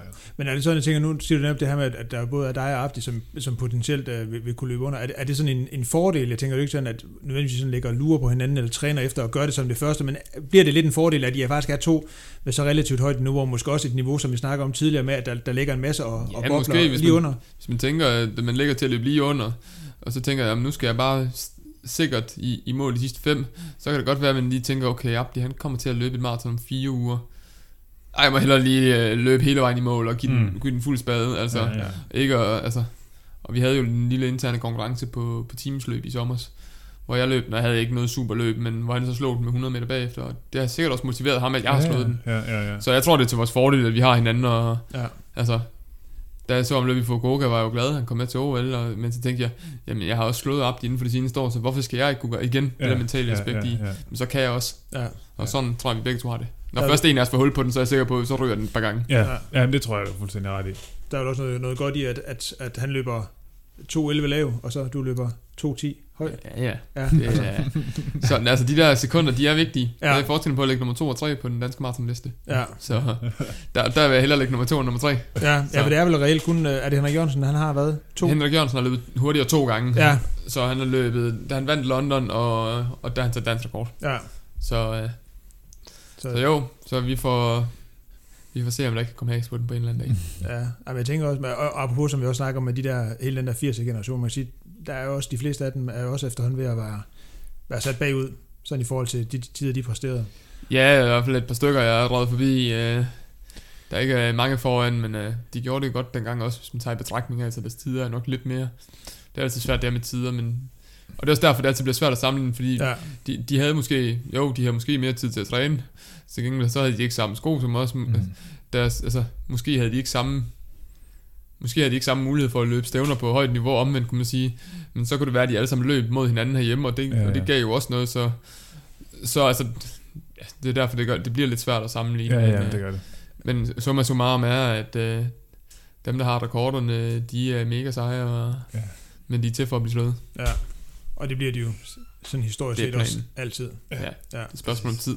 ja. Og så siger vi ikke mere om, hvor, hvor hurtigt det bliver. Nej, Nej. vi finder ud af det. Det, jamen det, det kan du komme og fortælle om, øh, når at, øh, Når du har gjort det. ja, Når måske jeg, sammen. jeg har gjort det, jeg kommer med vild med dans. Ja, Ja. ja, det kan godt være, det er det, at, de, at Vild med Dans øh, simpelthen kaster lige går og venter på, at der kommer en dansrekord på maraton. Det kan også være, at jeg skal, lige skal, skal lave en, øh, en lille dans, når jeg forhåbentlig tager en dansrekord. Oh, ja. Det kan være, ja, det kan ja, være ja, teaseren til... Ja, det kunne det Ja. godt være. Det kunne godt være sådan lidt, at man tænkte, okay, der er nogen af TV2, der ser det der. Ja, Ja, ja det, må jeg, det må jeg lige tænke videre på. Nu Ja, er jeg jo længe ja, til at slutte maraton igen. ja. ja men jeg tænker, det kan jo selvfølgelig godt være, det kan også være sådan noget, altså det her med lige pludselig at enten at løbe dansrekord eller deltage i OL, kunne være det, der sådan åbnede vejen for øh, sådan et, øh, et personligt sponsorat med, med Nugatti, som du, du sad og roste Uh, uh, før. ja, altså, Ja, det, vi snakker jo lidt om Nutella, hvad der var godt på, på vafler Ja. ja. og, og andre skiver og brød og, og andre kulhydrat øh, ting, man kunne nu smøre ting på, men øh, Nugatti vil jeg påstå er bedre end Nutella, og det ved jeg er et stort statement, men øh, Det er fandme stort sagt. Det synes jeg, det er. ja, det er det. Det, det, er, det, det er simpelthen den norske udgave af, Ja, af jeg skal Nutella. have, jeg skal Bare lidt bedre. Nugatti. altså jeg vil næsten, jeg vil næsten sige, det, det lyder som vildere statement, end, end at gå ud og sige en decideret tid, man gerne vil løbe, øh, altså at slå dansk rekord. Ja. Ja, det, det, kan, det her det kan, det kan slå bagslag og Ja. sige, at Nugatti er over Nutella. Ja, ja, ja. Men nationen er lukket den her uge, så, okay, det, ja, så, det er så, så er, jeg, føler, jeg føler mig på en lidt tryggere side igen. Ja. Ja. Der, der havde jeg ellers også fået lidt modvind efter, jeg klarede kravet i Sevilla OL. har du det? Der, der mente de ikke, at Wozniacki og Abdi Ulat og Tyson Ahers, det var særligt dansk. Nej. og det øh, var de jo ikke bange for at skrive der. Ej, lige præcis Men der. nationen er lukket nu, så nu tør jeg godt komme ud med den. Nu kan de er bedre end Nutella. Ej, lige præcis på Jeg breaker nationen der. Men det, det vil også være, altså, det, det, altså, det vil også være det mest udanske for en nation, altså at en hollænder står og promoverer et, et norsk øh, Nutella-produkt. Altså, Ja, det, det er lidt et lidt mærkeligt samspil. Altså, der er også nogle hollandske produkter, jeg godt kan, kan promovere. For eksempel har jeg vokset op med hagelslag, ja. som egentlig på dansk hedder, er, er det, man kalder krømmel. Så simpelthen, Ah. når en dansker tager et fransk brød, smør, Ja, pålægtschokolade, ja så så kører hollænderne lige smøren og krømmelen. Ja, det er rigtigt. Det kan man få i Tyskland. Ja, ja, det, Ja. ja. det, det er spidse. Nå. Ja. Ja. Altså, det kan jeg også noget. Men altså, en, en mørk pålægtschokolade kan jeg også et eller andet. ja, ja. Ej, det er jo, vi er også nødt til lige at cater til, til dem, der sidder derude og er kede af, at nationen er lukket. Ja. Ja. Ja. ja, men altså, nej, I skal ikke skrive til mig personligt. Ej, De, men, men, altså, øh, men altså, de finder jo nok et andet sted. Der, der er jo Facebook og Twitter er jo det nye nationen efterhånden. Ja, så. ja, ja. Det, det er ikke steder, der er- mangler, så jeg Nej. tænker også, det, det er rigtig fint. Nej, Ja. Det er godt, og den tror jeg bare, vi skal lukke der. Ik- ikke mere snak om nationen. Så jamen, øh, jeg tænker, vi springer sådan lidt over i... Øh, vi har selv forberedt sådan lige nogle lidt, øh, lidt hurtige spørgsmål. Ja. Ja, nej. øh, eller det kommer selvfølgelig an på, hvor hurtigt du svarer på den, men øh, det finder vi ud af. Jamen, det er sådan en hurtig runde. Hurtigt rundt. Ja, tænk Ja. som en hurtig runde. Ja, Ja. ja. jeg svarer det, der falder mig ind. Ja. Første spørgsmål. Absolut favorit yndlingssko lige, lige nu. Løbesko. Adidas Adidas Pro, som jeg satte dansk rekord i. Selvfølgelig. Det, det, det er en klassisk sko. Altså, den, øh, altså, den er jo deres topmodel inden for konkurrenceløbesko, og jeg føler, den sidder sindssygt godt på foden, og den, øh, den er meget stabil også. Øh, modsat nogle af de andre carbon sko, der måske godt kan blive lidt instabile, fordi skummen er så, Ja. så elastisk, men øh, ja, det, det er nok min favoritsko lige nu. ja. Det er selvfølgelig også svært at sige, Anna, kan man sige, når sko nummer 1, det går. Ja, det, det, det vil være blasfemi på, så, så vil jeg nok blive brændt som kætter eller, på, på et eller andet Adidas bål. Er du, er du også en af dem, der sådan er ved at være lidt træt af hele snakken om øh, carbon-sko og Ja, for og imod og snyd og ikke snyd og... ja men der, der er jo ikke noget, der er snyd, når alle kan få skoene. Nej. Altså, så er det jo bare et spørgsmål, om man må eller ej med, med andre fabrikanter, end, end da Nike kom i starten. Det, det er simpelthen så bøvlet og så dum en diskussion, fordi folk aner ikke nok om den. Jeg, jeg udtalte mig i Frontrunner med Henrik Thiem, at nu gad jeg simpelthen ikke snakke ret meget mere om det. Mm. Men det er også fordi, når de siger de der 4%, nu kommer hele svagdagen igen, men de 4%, det er jo 4% i løbeøkonomi, det er jo ikke ens betydende med præstation. Og det er 4% i forhold til tunge løbesko. Ja. Hold Ja, nu op mod andre konkurrencesko. Ja. Der er jo ingen af os, der løber rundt i tunge, altså tunge sko til Altså, der er jo ingen... Nej. Altså, vi bliver nødt til at holde det op med det, vi ellers vil bruge i konkurrence. Ja. Og der er lavet nogle ja, case-studier på en enkelt person, øh, hvor de har løbet i den gamle Nike Streak, og så den nye Vaporfly. Mm. Og det, man har gjort på de studier internationalt, det er, at de har, de har puttet vægt på streaken. Og dens fordel var jo, at jo lettere en sko er, jo mere løbeøkonomisk bliver den. Til gengæld slider den jo også mega hårdt. Ja, ja. Men så har de sat blyklodser på, så den vejer det samme som Vaporfly. Men så kan man jo heller ikke sammenligne de Nej, to. det, vil altså, det virker helt åndssvagt. Vi kan også tage carbonpladen og skummen ud af Vaporfly, så har vi også en anden sko. altså, og der kan man sige, hvis man har lavet performance-studie en til en med skoen, uden at man har vægtet noget eller noget som helst, men så er forskellen faktisk øh, 16 sekunder på en time. Ja, det er for, fandme Hvil, hvilket begynder at blive rimelig minimalt. Ja. Altså det er, det er måske en sekund per kilometer. Et sekund kan også være meget. Ja, ja, På ja. en maraton, jeg er klar over, klar med 33 sekunder. Ja, Det kan godt være, at sekundet lige præcis var gjort, det er ikke løbet 10 sekunder over klar. ja, ja. Så, Ja, jamen, det er svært. så, så jeg er heller ikke så naiv, at skoene, altså skoene har, en, altså, de har lavet nogle bedre sko, Mm. men der er Adidas to alle verdensrekorderne på maraton med Kipsang. Han har så også lavet nogle andre ting, men det er så en anden historie. Ja. men, men, men, eller Kimetto, you name it. Øh, det var jo boost-materialet, der kom frem dengang. Der Ja. var der jo ikke nogen, der sagde noget. Nej, nej, det er selvfølgelig Og det der med, altså argumentet om, at skoene kan være forskellige fra person til person, hvor meget man får ud af den. Jamen, det var alle sko i hele verden, der er sådan. Ja. Så, men jeg synes, det er fedt, at nu for eksempel i Dresden, øh, ham der vandt, han løb i Asics, ham der blev to, han løb i Nike, ham der blev tre, og han løb i Puma. Ja. og ham der blev fire, løb i Adidas. Puma alligevel. Ja, en Puma, de, De øh, de, har også oprustet. Nå, ja, okay. Ja, de er også kommet med deres egen øh, carbon-sko, og vist sådan helt øh, relanceret deres, øh, deres løbesko. Øh. Ja, de, de har godt nok været en spiller, der har været langt væk. Altså, Ja. de har... De har godt nok gjort et indtog her de sidste halvår nu. Ja. Og det har altså især også Adidas. Altså Adidas og Puma, og nu begynder Asics også at røre på sig. De har nærmest, øh, de har nærmest været i gang med at pille forskellige Nike-atleter. Ja. Så der, der er sket rigtig, rigtig meget den her vinter Ja, på, på sponsorfronten. Så, Ja. så det er jo bare spændende. ja. Så, Men det er fedt, at det er ved at være udlignet. øh, Og, og det man også huske, mit første maraton, der løb jeg i Vaporfly. Der løb jeg 2, 2.19. Og så løber jeg 2.10 i de samme sko. Skoene bliver jo ikke bedre, fordi jeg løber mere i dem. Nej. Så den præstation er jo, altså, så må man jo så argumentere med, løb jeg så 2.22 første gang? Ja, who knows. Ja. Men det, det, jeg er blevet bedre, det er altså udelukkende fysisk form. Ja. Ja. Fordi jeg løber i de samme sko. Så vi kan også godt anbefale træning til, til folk, der gerne vil løbe hurtigere. Ja, det plejer at være en ret fin ting. Ja, Det, det, det det er sådan umiddelbart jeg. en okay idé. Ja. Ja. Det Træning eller EPO.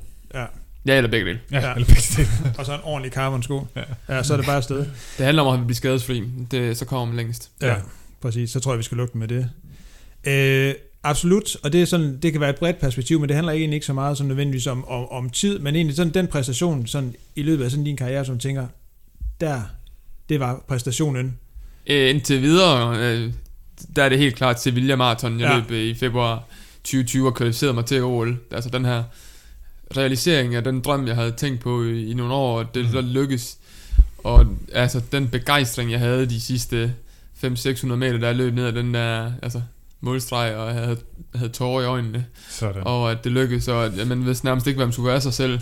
Fordi man er jo bare et, man er jo fuldstændig drænet, samtidig er man jo det lykkeligste menneske i, altså, Mm. i verden. Så, så ja, det er helt klart, det er maraton, og, og en god historie var også, at vi var i sådan noget eliteområde bagefter. Jeg skulle bare hen og sidde på en stol og slappe af og have de der sko af, for jeg har fået vabler og ondt i fødderne og i og u. Ja. Og Niels Kim, han kommer løbende for fuld smad ind. Han har ikke noget elitepas. og så kommer der sådan to lidt, uh, lidt overvægtige uh, vagter i en gul vest. Tonsende efter ham. Så, så, out, out. det eneste, de får fremstampet, der var helt iskold. Vi stod Ja. og dansede og hoppede derinde. Og Sådan. så var det ud til Julie bagefter. Og ja, det, det var en stor dag. Så du ser der på opløbet, at der ved du godt, den er... Ja, ja, Den jeg, er- jeg ser på, jeg, jeg tænkte bare, åh, jeg kiggede på uret, der stod den på 209.17. Jeg løb de sidste 14 alene, det var sådan lidt, lidt hårdt for mig.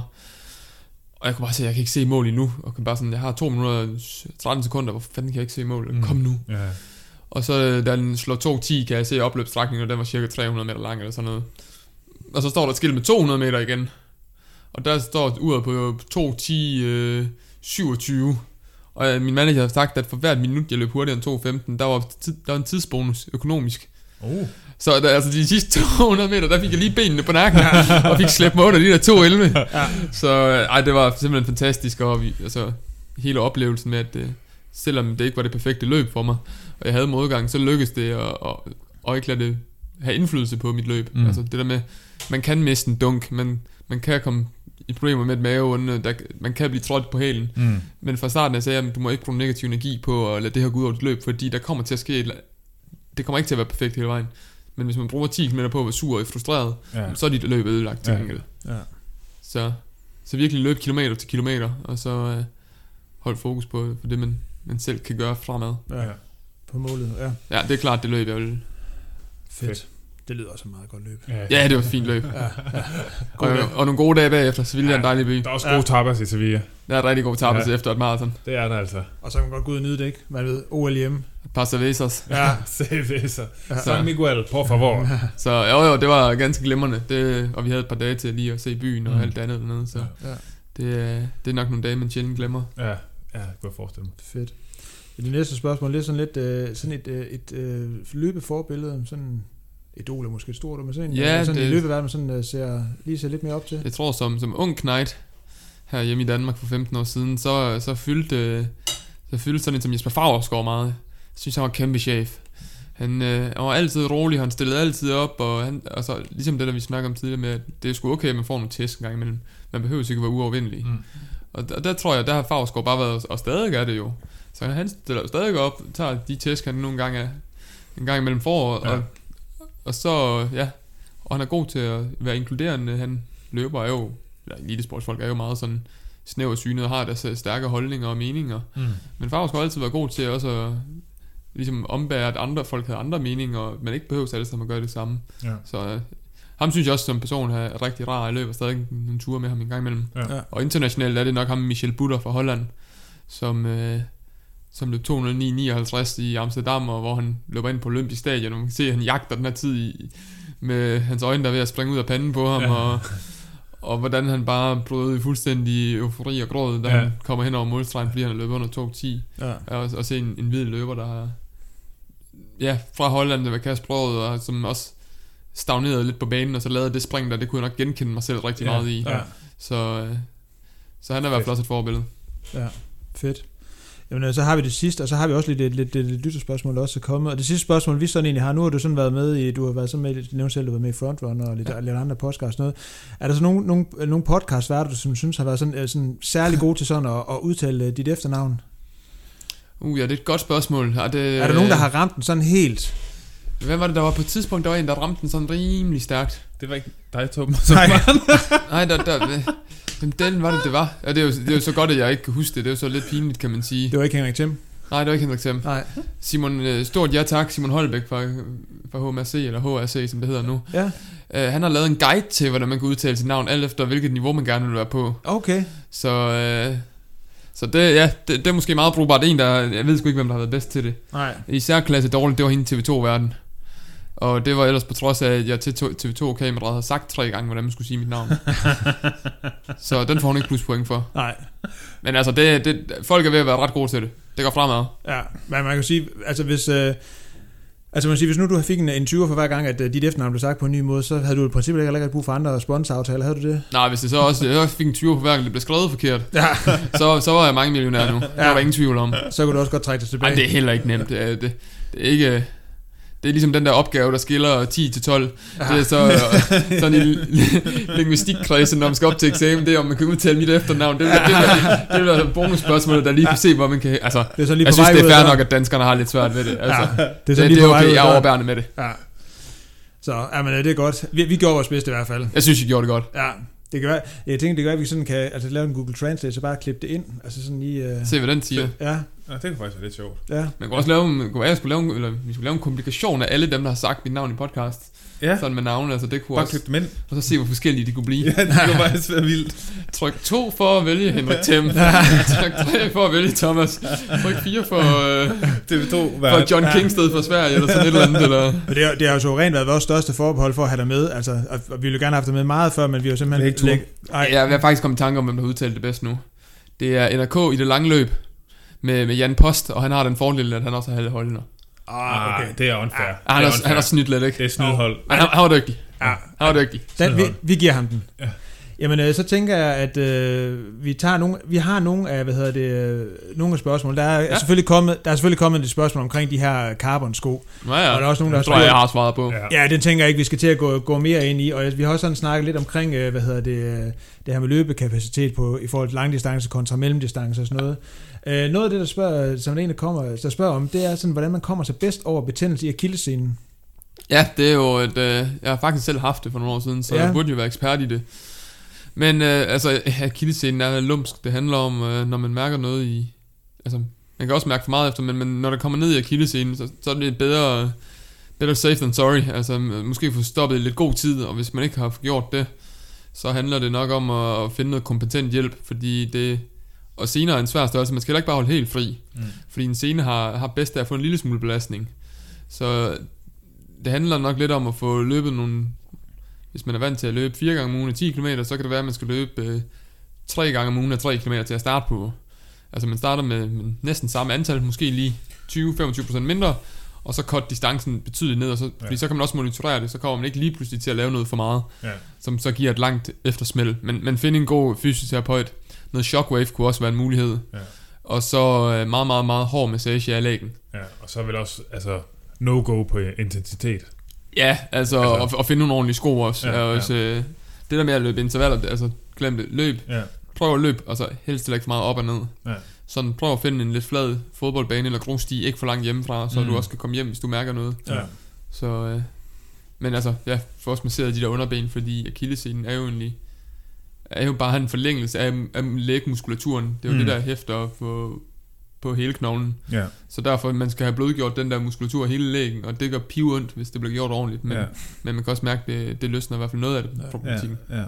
Og som du sagde før, og vil også tænke, er en, en god erfaring, at øh, kontinuitet og det at holde sig skadesfri er alfa og omega, Det er alfa og omega, uanset hvilket niveau man løber på. meget. Ja. Det, man kan næsten kun gøre for meget i starten, når man starter op. Ja. Og det er måske sådan en, en naturlig sådan, uh, segue over til den næste, fordi den næste sådan spørger, det er sådan lidt i forhold til styrketræning. Uh, ja. Hvor meget og hvor lidt du laver det. Jeg håber personligt, du siger enormt lidt, fordi så har jeg det langt bedre med, at jeg heller ikke laver så meget nemlig.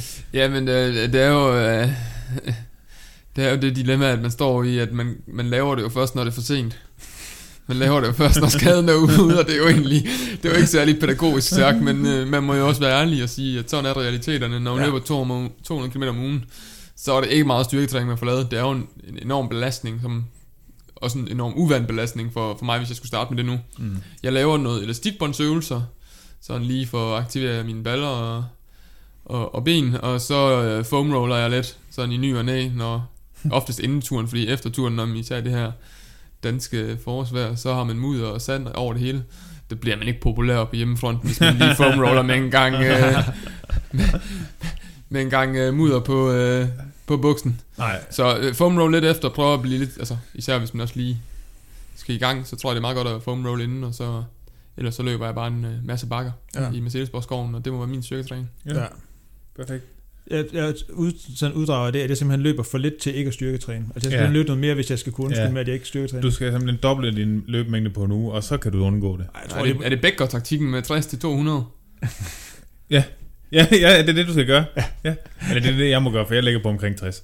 Ja. ja, Så jeg tænker, jeg skal gå fra 60 til 200, men Ja. ja. så har jeg selvfølgelig lige en akillescene, der brug lige en måned på at, at få det bygget op. Ja, for lige kilde sin styr på. Måned, måned. Ja. En lille måned. Så har vi et, et lidt let spørgsmål, og så har vi sådan et, et, et, et ret stort spørgsmål. Et lidt let spørgsmål, det er sådan, nu har vi snakket lidt det her med, at du læser til medicin, og hvad er sådan, på et eller andet tidspunkt, når nu er du færdig med at løbe, Ja, og, ja. og sådan at gøre en karriere ud af det, og du bliver færdig med dit medicinstudie, hvad, hvad, Hvad skal det blive til? hvad skal det blive til? Og hvis det er det lette, så vil jeg næsten ikke have det svære. Ej, men det er... Jeg håber, du siger plastikkirurg, og så du åbner et eller andet skummelt sted i Østeuropa. Ja, nej, det, det kommer jeg nok ikke til. Jeg har lavet øh, udelukkelsesstrategien med, hvad jeg ikke skal være. Okay. Og, og man skal jo nok ende, se, at jeg ender jo det sted, jeg så udelukker nu. Men Hmm. øh, nej, jeg tror sådan, øh, psykiater og gynekolog og sådan noget, det har jeg lidt afskrevet. Ja. Og øh, jeg vil gerne kigge over i noget øh, ortopædkirurgi, noget mm. rheumatologi, Det giver jo god mening. noget, noget kardiologi, som er hjerte. Ja. Jeg vil sige, rheuma, det er noget, noget gigtagtigt, altså. Og øh, ja, måske noget, jeg arbejder i en almindelig praksis nu, og det har jeg egentlig også fundet mig rigtig godt til rette i. Ja.